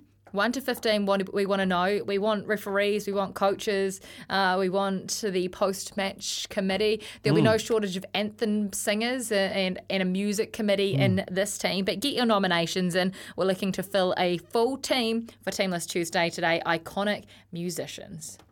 Welcome back into the run home with Kirsten Beeve. Today you've got myself, Mitch, joining the lovely Kirsty, talking everything sport today. And, and another big piece of news that's come out of the UFC over the last couple of days is Dana White had uh, a matchup that he's really looking forward to. for UFC 287. The main event is Alex Pereira versus Israel Adesanya in a rematch for the UFC middleweight title. The co-main event is Gilbert Burns versus Jorge Masvidal, a fight that would be great anywhere. But I'm always talking about big destination fights, and we are going back to Miami. At the Miami Dade Arena, Miami, we are back. Plus, we just confirmed the coaches for season 31 of The Ultimate Fighter. Conor McGregor and Michael Chandler will go head to head as the coaches of the Ultimate Fighter, Team McGregor versus Team Chandler. This season premieres Tuesday, May 30th, and runs through Tuesday, August 15th on ESPN, the network, and ESPN Plus. Then, at the end of the season, McGregor and Chandler will fight live on ESPN Plus pay per view. And I do not have a date or a location for that, but we will announce it soon. Mm, so huge news out of the UFC. Uh, Israel Adesanya is going to be running it back against Pereira. What a fantastic fight that was the first time round. That's going to be UF 287 in April the 8th in Miami. Geez, that'll be a hell of an after party if, as he gets up. And and the, the news at the end there was that McGregor and Michael Chandler, McGregor, uh, they're going to be the coaches of the the Ultimate Fighter um, little competition that they have, and they're going to fight at the end of it. Uh, McGregor's going to come down to welterweight, and and Chandler's going to come up. Uh, so it's going to be an incredible fight. If all Kiwi UFC, UFC fans will know, uh, when Chandler came across from Bellator, which is the competing competition to the UFC, his first fight was against Dan Hooker, and he absolutely smoked him. So this man can fight. So at the Who's end your of, money on? uh, oh, Chandler's a beast. He You're is a beast. Chandler? McGregor's been on the roids, so he's going to have to cut a lot of weight. Uh, so that'll be interesting. But we do have Mike Gill out Hmm. of uh, ESPN in the States on, on the East Coast there, and, and he covers all of that kind of stuff. He's a, also a UFC commentator as well. So we're going to talk a little bit of NFL, see what he thinks about uh, the Adesanya fight, and obviously the return of Conor McGregor back into the ring. Uh, what are you looking forward to the most out of those two fights? Adesanya? Conor well, McGregor? I don't really watch UFC. I'm forced to watch it uh, when my fiance sits down on Sundays. But yeah, I watch our Kiwi boys go. Perfect, perfect. Well, right after the break, join us with Mike Gill. This is the run home on SENZ, all thanks to Rotoflex by Blundstone. Stability meets the freedom to move. Don't forget, if you haven't already entered our Valentine's Day competition, we've got some amazing giveaways for your loved ones so you can get uh, get in the good books. If you've got some making up to do, or if you just want to uh, bank one, get in the good books. All thanks to Celebration Box. They deliver gift boxes, flowers, and sweet treats nationwide. Jump onto their website if you'd like to see what they do, celebrationbox.co.nz. Otherwise, go on our website, ECNZ, under the win page, and get in the draw to win one of four gift boxes for Valentine's Day. It is not too far away now. Uh, seven days until Valentine's Day, the 14th. You wouldn't be much of a romantic, would you, Mitch? Why do you say that? Well, Beaver's not. He never gets anything for Alex. So are you any different? Uh, well, yeah, might be this year. What are you going to do? Celebration box? Likely. yeah, that's a bad idea, actually. Unfortunately for you, Mitch, you can't enter the competition. But Okay. go and have a look online because they've got some great things. And you can get on the good books as well. Perfect. Yep, need to be there. That's for sure. There That's you for go. sure. Bank them up. Bank those brownie points up. Exactly. You've got to bank them. Uh, coming up on the Macca's menu, thanks to McDelivery, we've got Mike Gill, who's an American sport expert who works for ESPN, coming on very, very shortly. Uh, we're going to name Team List Tuesday. After we catch up with the Canterbury Kings coach Peter Fulton as well. That is the Macca's menu, thanks to McDelivery. Uh, but first, let's just get to the text line. We've got a lot of texts in here. We need to get through them before we actually name this Team List Tuesday. Ray Charles in the bunker. So, Stevie Wonder has been voted as the referee. Ray Charles in the bunker. Yeah, good stuff. Cheers, Nige. Thanks for that, mate. There wouldn't be Uh, any stoppages.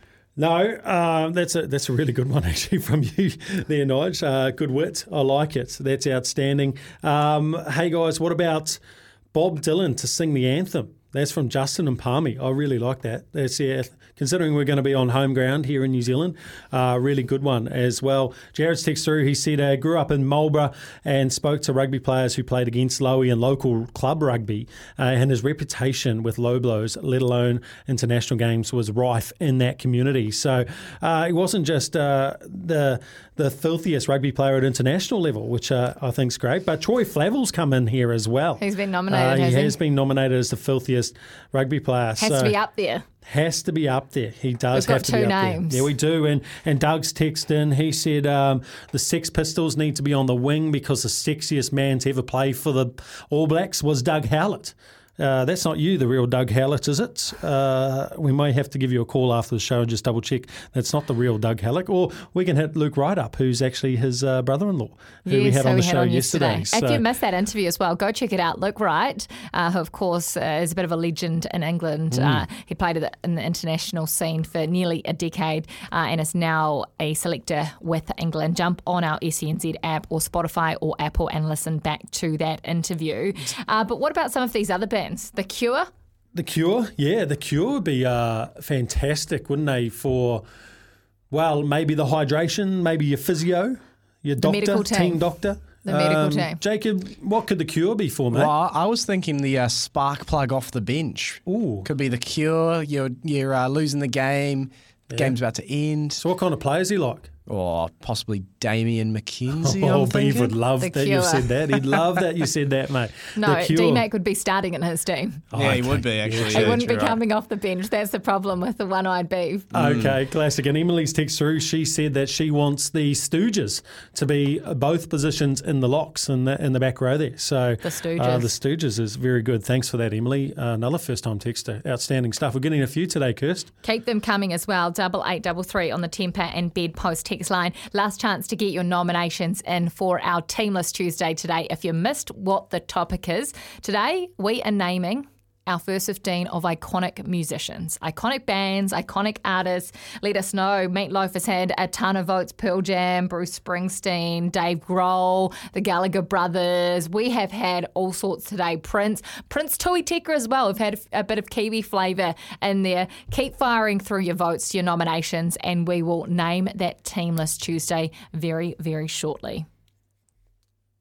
Well, Mitch, uh, the run home, we've covered all sorts of topics since you've been filling in for Beeve. And today we get to talk American sports. And there is no better guy to speak about American sports than Mike Gill. He's the host of the Sports Bash on ESPN. Go and look it up online. And you can follow Mike Gill on Twitter as well. He talks all things Philadelphia sport, the Eagles, the Sixers, the Flyers, plus so much more. And we're very lucky to have him on the program just six days out from Super Bowl. Mike, how are you feeling? What, what are the weeks or the one week leading up to Super Bowl actually like?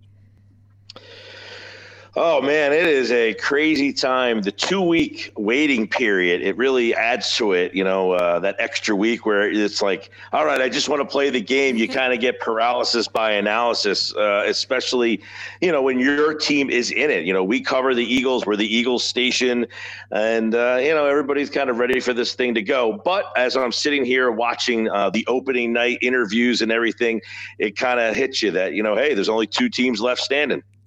Yeah, there is. You're right. Uh, the two teams left standing, obviously, the Chiefs and your Eagles, mate. Um, during the regular season, uh, 42 to 30 on the wrong side of it, mate. Patrick Mahomes threw five touchdowns. Uh, look, there's been no doubt that the Eagles are scoring points. They're, they've been phenomenal, putting 31 points against the th- 49ers last week. But how are you going to shut down Mahomes, mate? Well, I'll tell you this: the Eagles, um, their defense has been the number one team against the pass. What they're really good at is they had a historic season in sacking the quarterback. So uh, I think they can try to get to Mahomes with four.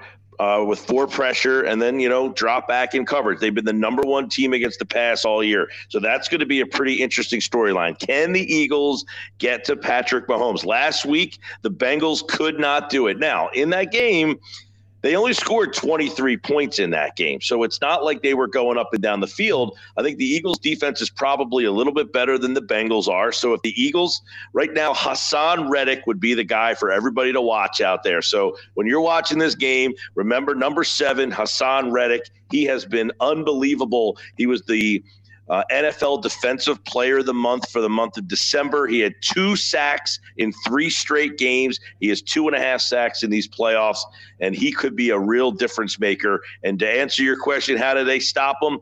Haason Reddick would be the answer. Haason Reddick. Okay. Remember Remember, the the name. name. That's it, Kirst. You've got it. You've got it. Oh, that was one of my questions for you. I mean, outside of Jalen Hurts, who are the biggest people to watch? Um, obviously, um, Haason Reddick is one of them. Are we looking at likes of Miles Sanders and AJ Brown as being the next biggest threats for the Eagles?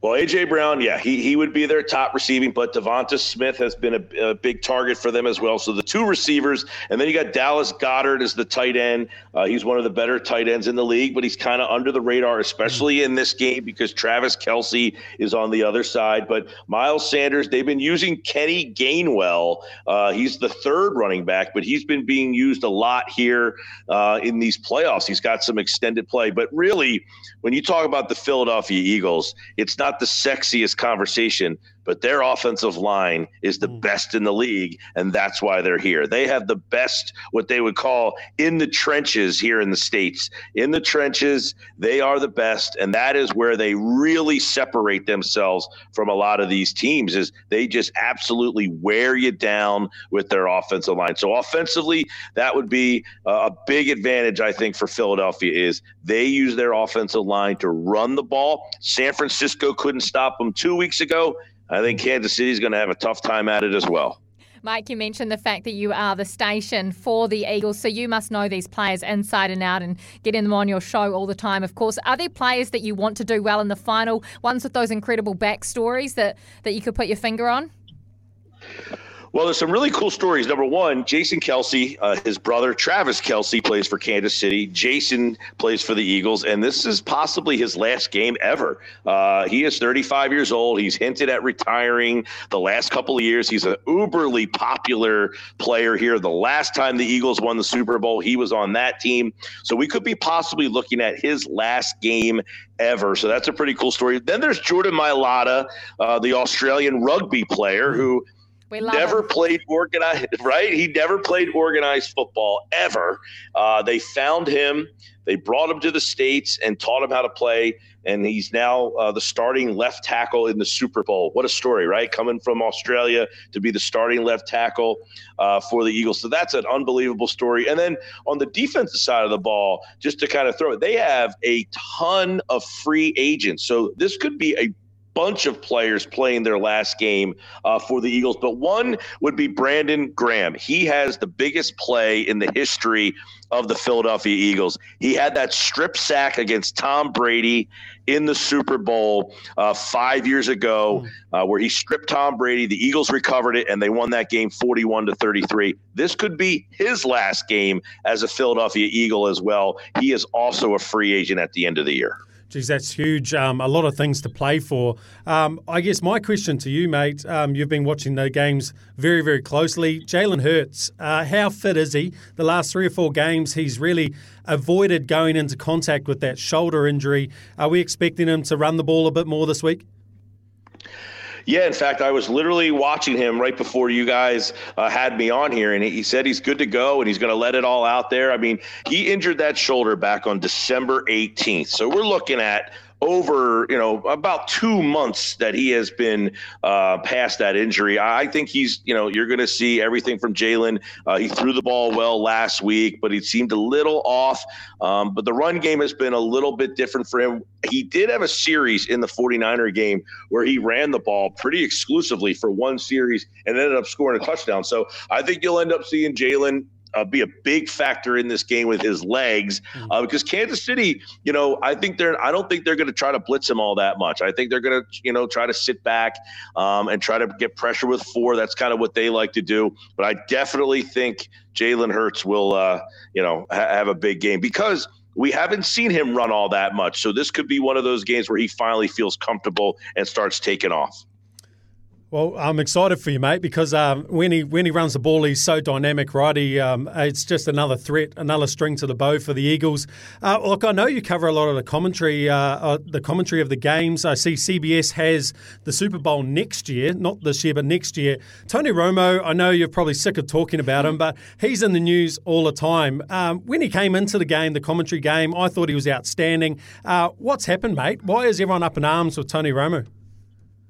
It's a great question. It's been a big topic over here because Romo did. He kind of set the standard. He got paid twenty million a year, and that kind of set this whole uh, domino effect of all these broadcasters changing stations and getting big dollars. And a lot of people wonder: Did the money kind of you know put, hold him back? Does he not prepare all that much? Uh, does he not watch the film? Some people have suggested, you know, hey, he's been out of the league for seven years now. Has the game changed on him so much? Uh, when he used to be really good at was he'd see the play and kind of call it out. Hey, watch here, Jim. They're going to do it to the left. Well, teams have kind of changed their offenses. Is he not studying the film? Is he not kind of looking, uh, you know, doing the preparation that you know you need to do to get prepared? You know, these broadcasters they sit and watch a lot of film. They look for tendencies. They look for trends, and that has been a big topic of conversation uh, for Romo and what happens with him because he does have a long term deal with CBS. So he, they're kind of stuck into a very odd spot moving forward if he doesn't continue to progress. Uh, in fact, there's been some reports that. Uh, the the CBS um, executives have met with him and, and let them know him know that they're not happy with his performance. So we'll definitely be keeping an eye on where that goes. Well, it's one of the things New Zealanders love talking about is the refs when we watch rugby here. So I imagine it's just the same in the States. So we'll watch that with interest, mate. Um, look, I just want to touch on the 76ers. Um, you talked about is is Romo doing the process or following the process, organising himself, understanding the game, how it's changed? I've always been told with the 76ers, trust the process. Is the process starting to come together with Joel Embiid since he's been drafted? Is this the best side that he's had since he's been with the 76ers? This is probably the best Sixers team since Joel has been drafted. This team here is probably their best shot. They had the team with Jimmy Butler a couple of years ago, but that team wasn't very deep. They had a very good starting five, but when they went to the bench is when they got into some problems. This is probably their best shot. Joel Embiid is playing at an MVP level again.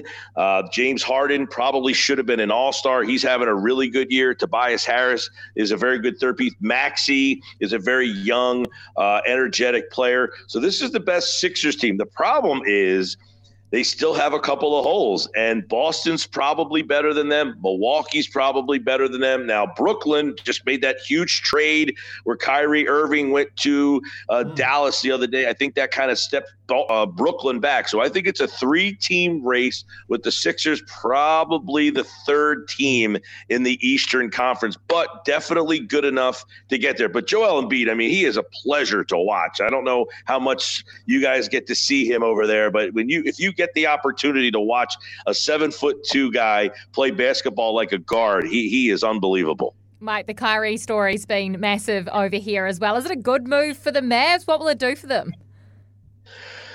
Oh, I think this is a bizarre move for the Mavs. I just don't understand what Mark Cuban's thinking and okay in this deal. I mean, Kyrie has let every single team down. Uh, he doesn't play any defense. Dallas's problem has been defense. Luka is not a great defensive player as well. You put those two guys together on the floor. I just don't see where they get stops. I mean, they might be entertaining to watch on offense, but is Kyrie going to show up? He needs a contract. I mean, that's why he wanted out of Brooklyn. Uh, that Brooklyn thing has to be the biggest disappointment in NBA, one of the biggest disappointments in NBA history. We never got to see that team ever together. It just tur- totally turned into a circus over there. But I don't see how this Mavericks thing works out either. I just don't see them getting stops on the defensive side of the ball. And, you know, will Kyrie, will Kyrie be committed to, to this team? He hasn't been committed to Cleveland. He wasn't committed to Boston. And he wasn't committed in Brooklyn. What makes us think he's going to be committed in Dallas? Yeah, you make that kind of trade thinking that like you've got him for half a year and hopefully he takes you to a finals. But like you say, defense may let them down on that side. Hey, mate, I know you follow the UFC as well. Um, what are you looking forward to the most? The rematch between Adesanya and Pereira in uh, April the 8th in Miami? Or, or are you excited about this uh, Conor, Conor McGregor versus Chandler matchup that's going to hopefully take place in the, later in the year as well? Uh, I am over Conor McGregor. I am done with the McGregor stuff. I, Adesanya is a guy I actually have called a fight of his in the past. I love watching him. He was a guy in CFFC, which is some of the fights that I have called. Um, I called those fights a couple of years ago, and Adesanya started off down there. I think he is one of the most entertaining guys is to watch. So uh, that fight is, is definitely. Um, the, yeah, McGregor stuff. I am uh, past McGregor. I am done with watching McGregor. I, it's amazing to me if people are still interested in watching those fights there, but uh, I, I definitely would be more intrigued by Adesanya and, and watching. You know, the, the rest of this year too. I mean, that weight class. If he wins that fight, I mean, what happens next for him? I think uh, would be will, will be really cool um, as we start the 2023 year off. So uh, definitely an Adesanya uh, fan over watching what's going on with McGregor. That whole thing with McGregor, the, the the fight that he's setting up with the guy who's from the show. I mean. I don't know who's going to watch that, but they'll get people to watch it, I'm sure. They will, mate, and we love to hear that you're all all for the Adesanya fight, being Kiwis down here, mate. Hey, um, I know another city that's got a bit of personality, like well, I won't say like Conor McGregor, but Philly. Have they started greasing the lamppost yet?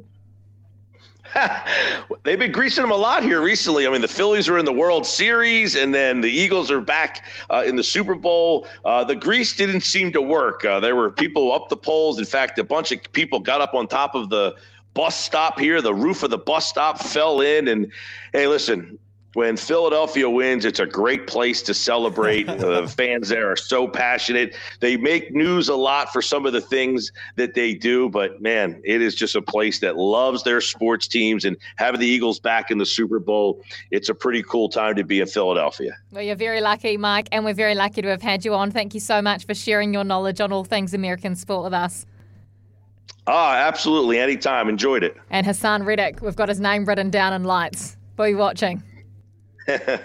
you, by the way, Reddick is a Temple uh, alum too. So he's a Philly. He went to high school in Camden, New Jersey, which is right across the river. He went to college at Temple, and now he's back at Philadelphia in the Super Bowl. There's another cool story. Very good. Well, we have to be Phillies fans now, don't we? And with Jordan Mailata especially. Thank you so much for your time, Mike, and enjoy it. Enjoy Super Bowl next week.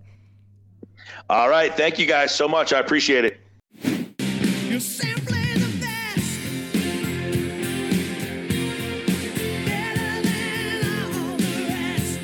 Well, there's no better person to catch up with uh, all things going on stateside than Mike Gill. He's got your dream job. If you weren't working for SENZ, but surely ESPN is the next best thing. Did you enjoy that? Yeah, bloody good actually. Uh, talking about the Super Bowl this week, and hopefully, uh, you know, Beeve can get someone on later in the week to talk the Chiefs, um, get that side of the story because that's going to be a massive, massive game on Monday. Uh, so, but there was a curtain raiser this weekend with the All Stars game as well. Yeah, and the two coaches that went head to head were the two brothers, Eli and Peyton Manning. It was Eli that came out on top. It's official. You can't you can't doubt it. I am the greatest coach of the Mannings. I'm so much better at coaching than Peyton. It's unbelievable. The NFC won. The guys bought in. They played awesome. Uh, there's too many too many good players, and uh, to name an MVP, the whole NFC gets uh, gets MVP this year. Look, it's a great title to have, the greatest coach of the Mannings. Mm. Their um, watch parties together are bloody hilarious. they're they're actually so funny. They're so great. So I uh, really enjoy that as well. And, and obviously we've spoken about Kyrie Irving. He's been big news around the around the traps. And and LeBron tweeted out um, saying that maybe it's me and maybe this is what it was about. Well, because he Well, wanted to go to the Lakers, right? Yeah, he wanted Kyrie to go to the Lakers. So he got interviewed about that as well. Well, definitely disappointed. I can't sit here and say I'm not disappointed on not being able to land such a talent, but someone that I had great chemistry with and know I got great chemistry with on the floor that can help you win, um, you know, championships in my in my mind, in my eyes. Um, but my focus is shifted now. Um, my focus is shifted back to where it should be, and that's this that's this club now, and what we have in the locker room. That's a quick pivot, LeBron. It's a quick pivot. Quick pivot. It don't take me long. Would Kyrie have saved the Lakers? He hasn't done it at the Brooklyn Nets. And as uh, Mike Gill says, uh, which team has he had a big impact on? Uh, yeah, no, that's fair. I look, uh, look, I, I'd imagine Kyrie still wants to win championships, right? So the Mavs are, are kind of in the hunt. Um, Luka Doncic is, is an outstanding player. He's probably just hoping that they're going to be able to score more points. They're sitting in sixth in the Western Conference, and, and the Lakers are all the way down in 13th. So maybe it's going to a, a side that he sees maybe playing some playoffs this year. Very good. Well, keep your messages coming through for Team List Tuesday. We've had a message from James, Kevin Bloody Wilson at number nine, just for the chat, uh, and from 10.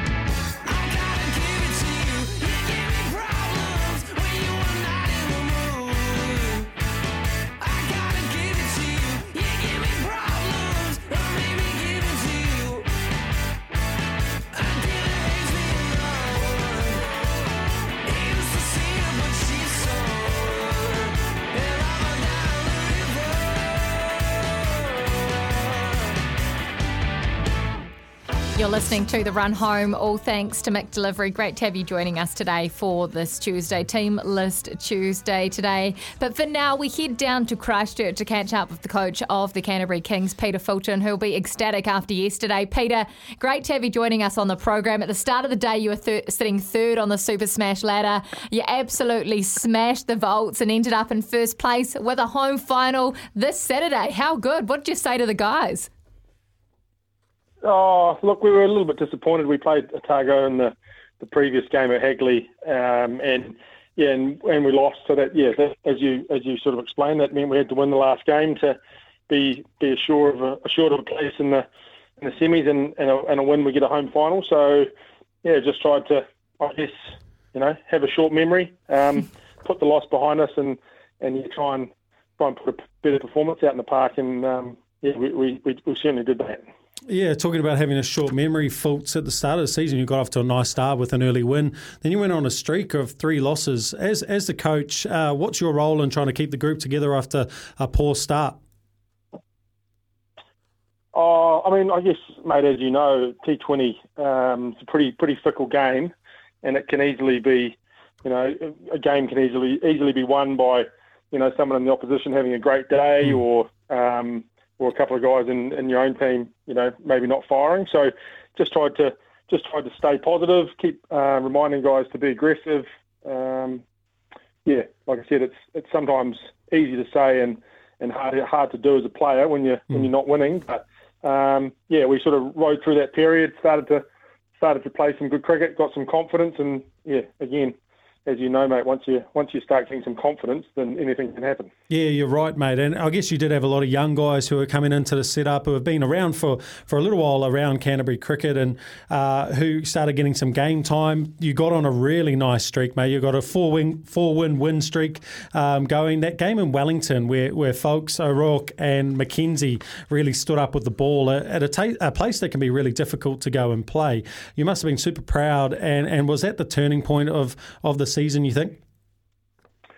Oh yeah, I think so. I mean, we we've got yeah, we've got I think four guys who are, um, or three guys who are 20 or 21, and um, Angus McKenzie's only 22, 23. So yeah, the, I guess the bulk of our um, our pace bowling attack's all really young. Um, And yeah, I guess at the start of the season we probably might have looked in that area and thought, geez, you might we might find it a little bit tough here with six guys away in um, Pakistan and India with the Black Caps, but yeah, they've been they've been superb, and I think probably just shows sometimes the um, you know the benefit of having young guys. They haven't, you know, they almost don't know what they don't know. Um, They sort of go out there and just play with play with no fear, and they haven't sort of been been scarred too much. Um, you know, with the ball, which can happen in T20. So yeah, it's been really pleasing to see, and yeah, they've been a massive part of you know the success we've had. Peter, you've been in a number of finals now. Tell us why this year is different. Tell us why this year is the Kings' year. Yeah, wow. Um, good question. I mean, I think I think playing at home, yeah, you know, is a, is a big advantage. Um, yeah, look, we you know we're used to playing at Hagley. It's a big ground, um, big boundaries. The ball the ball generally swings there. There's plenty of plenty of pace and bounce. So, yeah, I guess we're hoping that that'll be something you know that we're I guess familiar with um, the conditions and yeah whether it whether it ends up being Northern Districts or Otago. Um, yeah, hopefully that's that's something that can play in our favour. Do you have a preference on who you want to play? Oh no, I mean, look, it's probably. I think at this stage it's probably a little bit up in the air with Yeah. with ND and Otago. I mean, they've both got they've both had both got some some guys returning from that Black Caps tour of India. So yeah, they, you know, who, who knows what will happen there, and who who knows who will turn up on the day. Um, so like I said, we'll, we'll worry about that once we once we see who wins on Thursday. Um, really good that you mentioned that. They've got a few guys coming back from that tour. Who joins your side? Are you just expecting Henry Shipley back, or a few of the test guys with a, a week's time in between that first test? Are they going to run out for you guys on the weekend? No, no. I think um, I think of the guys who are overseas, Henry Shipley's the only one who might possibly play. Um, he, he was he was a bit crook when he got back. There's a few of them picked up a bug. Uh, I think on the last day, basically the last day of the tour when they had that last T20 game. So he was a little bit crook for a few days. Um, so he's the only one that had potentially come back. All the all the other guys um, are involved in that. You know, they're in that test squad to play England. And I think after being away, sort of over Christmas and away from the family for a while, um, yeah, that they've, they've they've they've all been, I guess, um, yeah, made unavailable so they can sort of prepare for the test against England, which, you know, that's, hmm. by, for me, that's actually, I mean, I you know, I'd love to have them there, but it's quite nice just Makes it knowing easy. that you're going to go into a team, yeah, with a settled settled side. Everyone knows hmm. their roles, and and the guys that have, I guess, played a big part in getting us there are going to, going to get to play in the final. Yeah, that's a um, really good point, actually, because uh, maybe someone who might have missed out, who was a champion in that last game against Otago, was Ken McClure, 60 out of 42. But the guy I really want to talk about is Chad Bowes. He's been sensational for you guys for, for some period of time. He scored 52 off 32 yesterday, helping, along with Ken McClure, to get you guys across the line.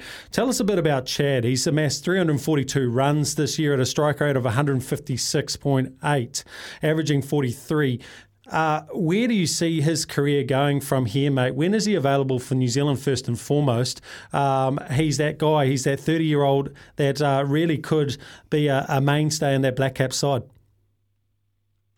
Yeah, well, he's been he's been in he's been playing for Canterbury for probably six seven years now. Um, he's, he's he's available for New Zealand. He went on an A tour to um, to India, you know, in September. So he's he's available. And look, I think he's a guy, that, especially when it gets to the end of the season, when the Black Caps play Sri Lanka at home and then they go to Pakistan.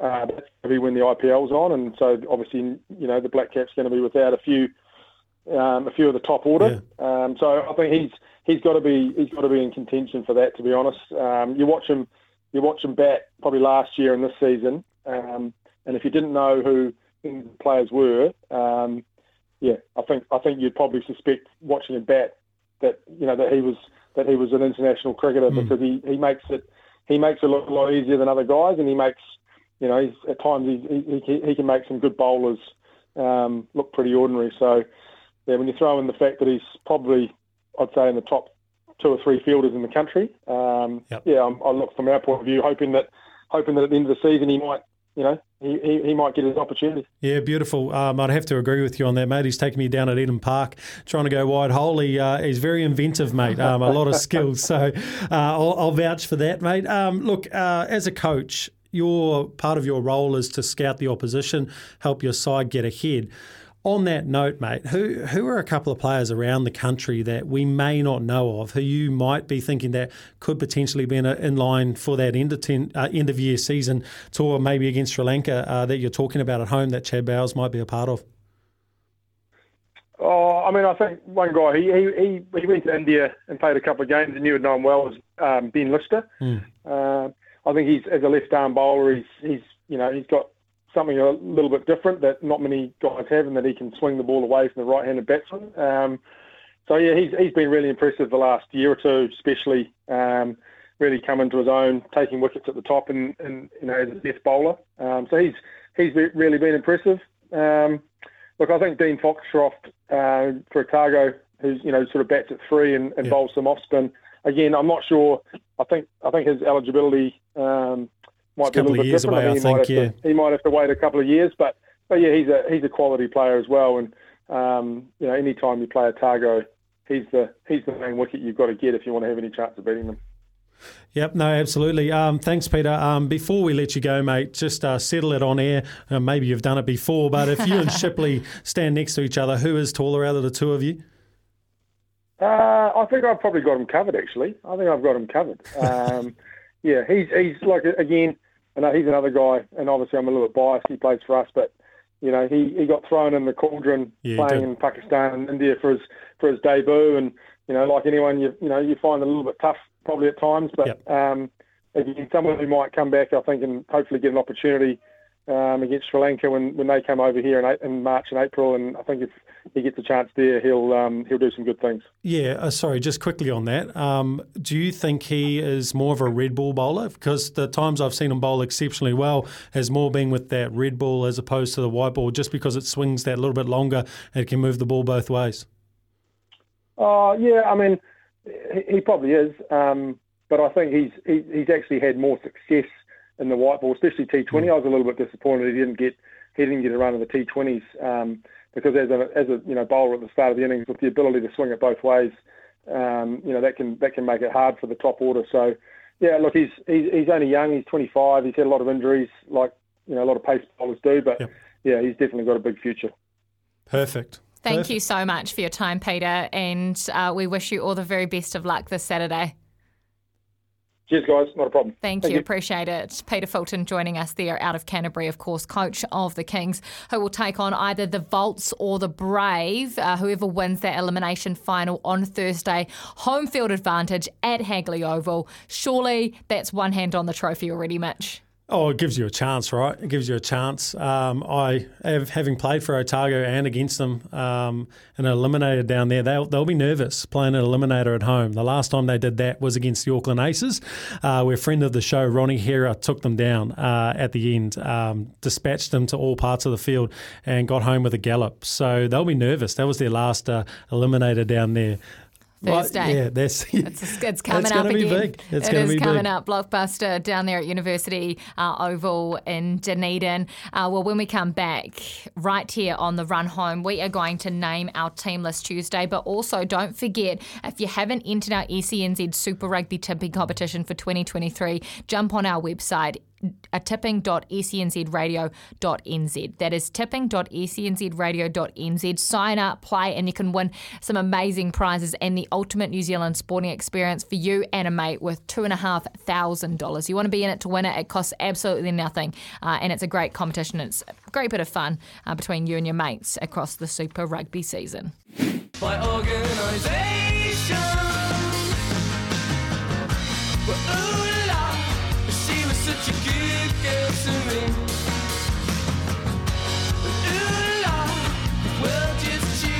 Well, this is us on the run home. Our final act is our Team List Tuesday, which you have all voted for.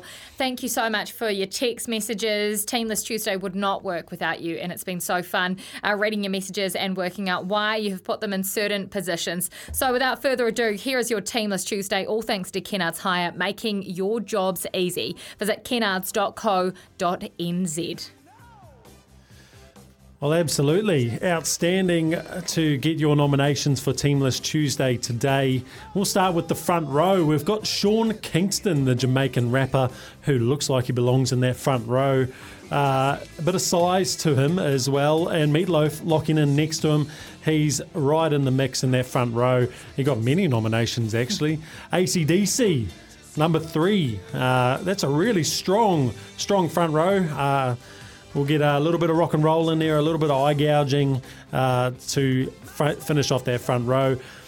You are hearing Jump by Van Halen behind you. That is because he is one of our locks. Van Halen are our lock, one of our locks partnering the Rolling Stones because obviously Rolling Mauls are a big part of that Ford pack. So the Rolling Stones are in there.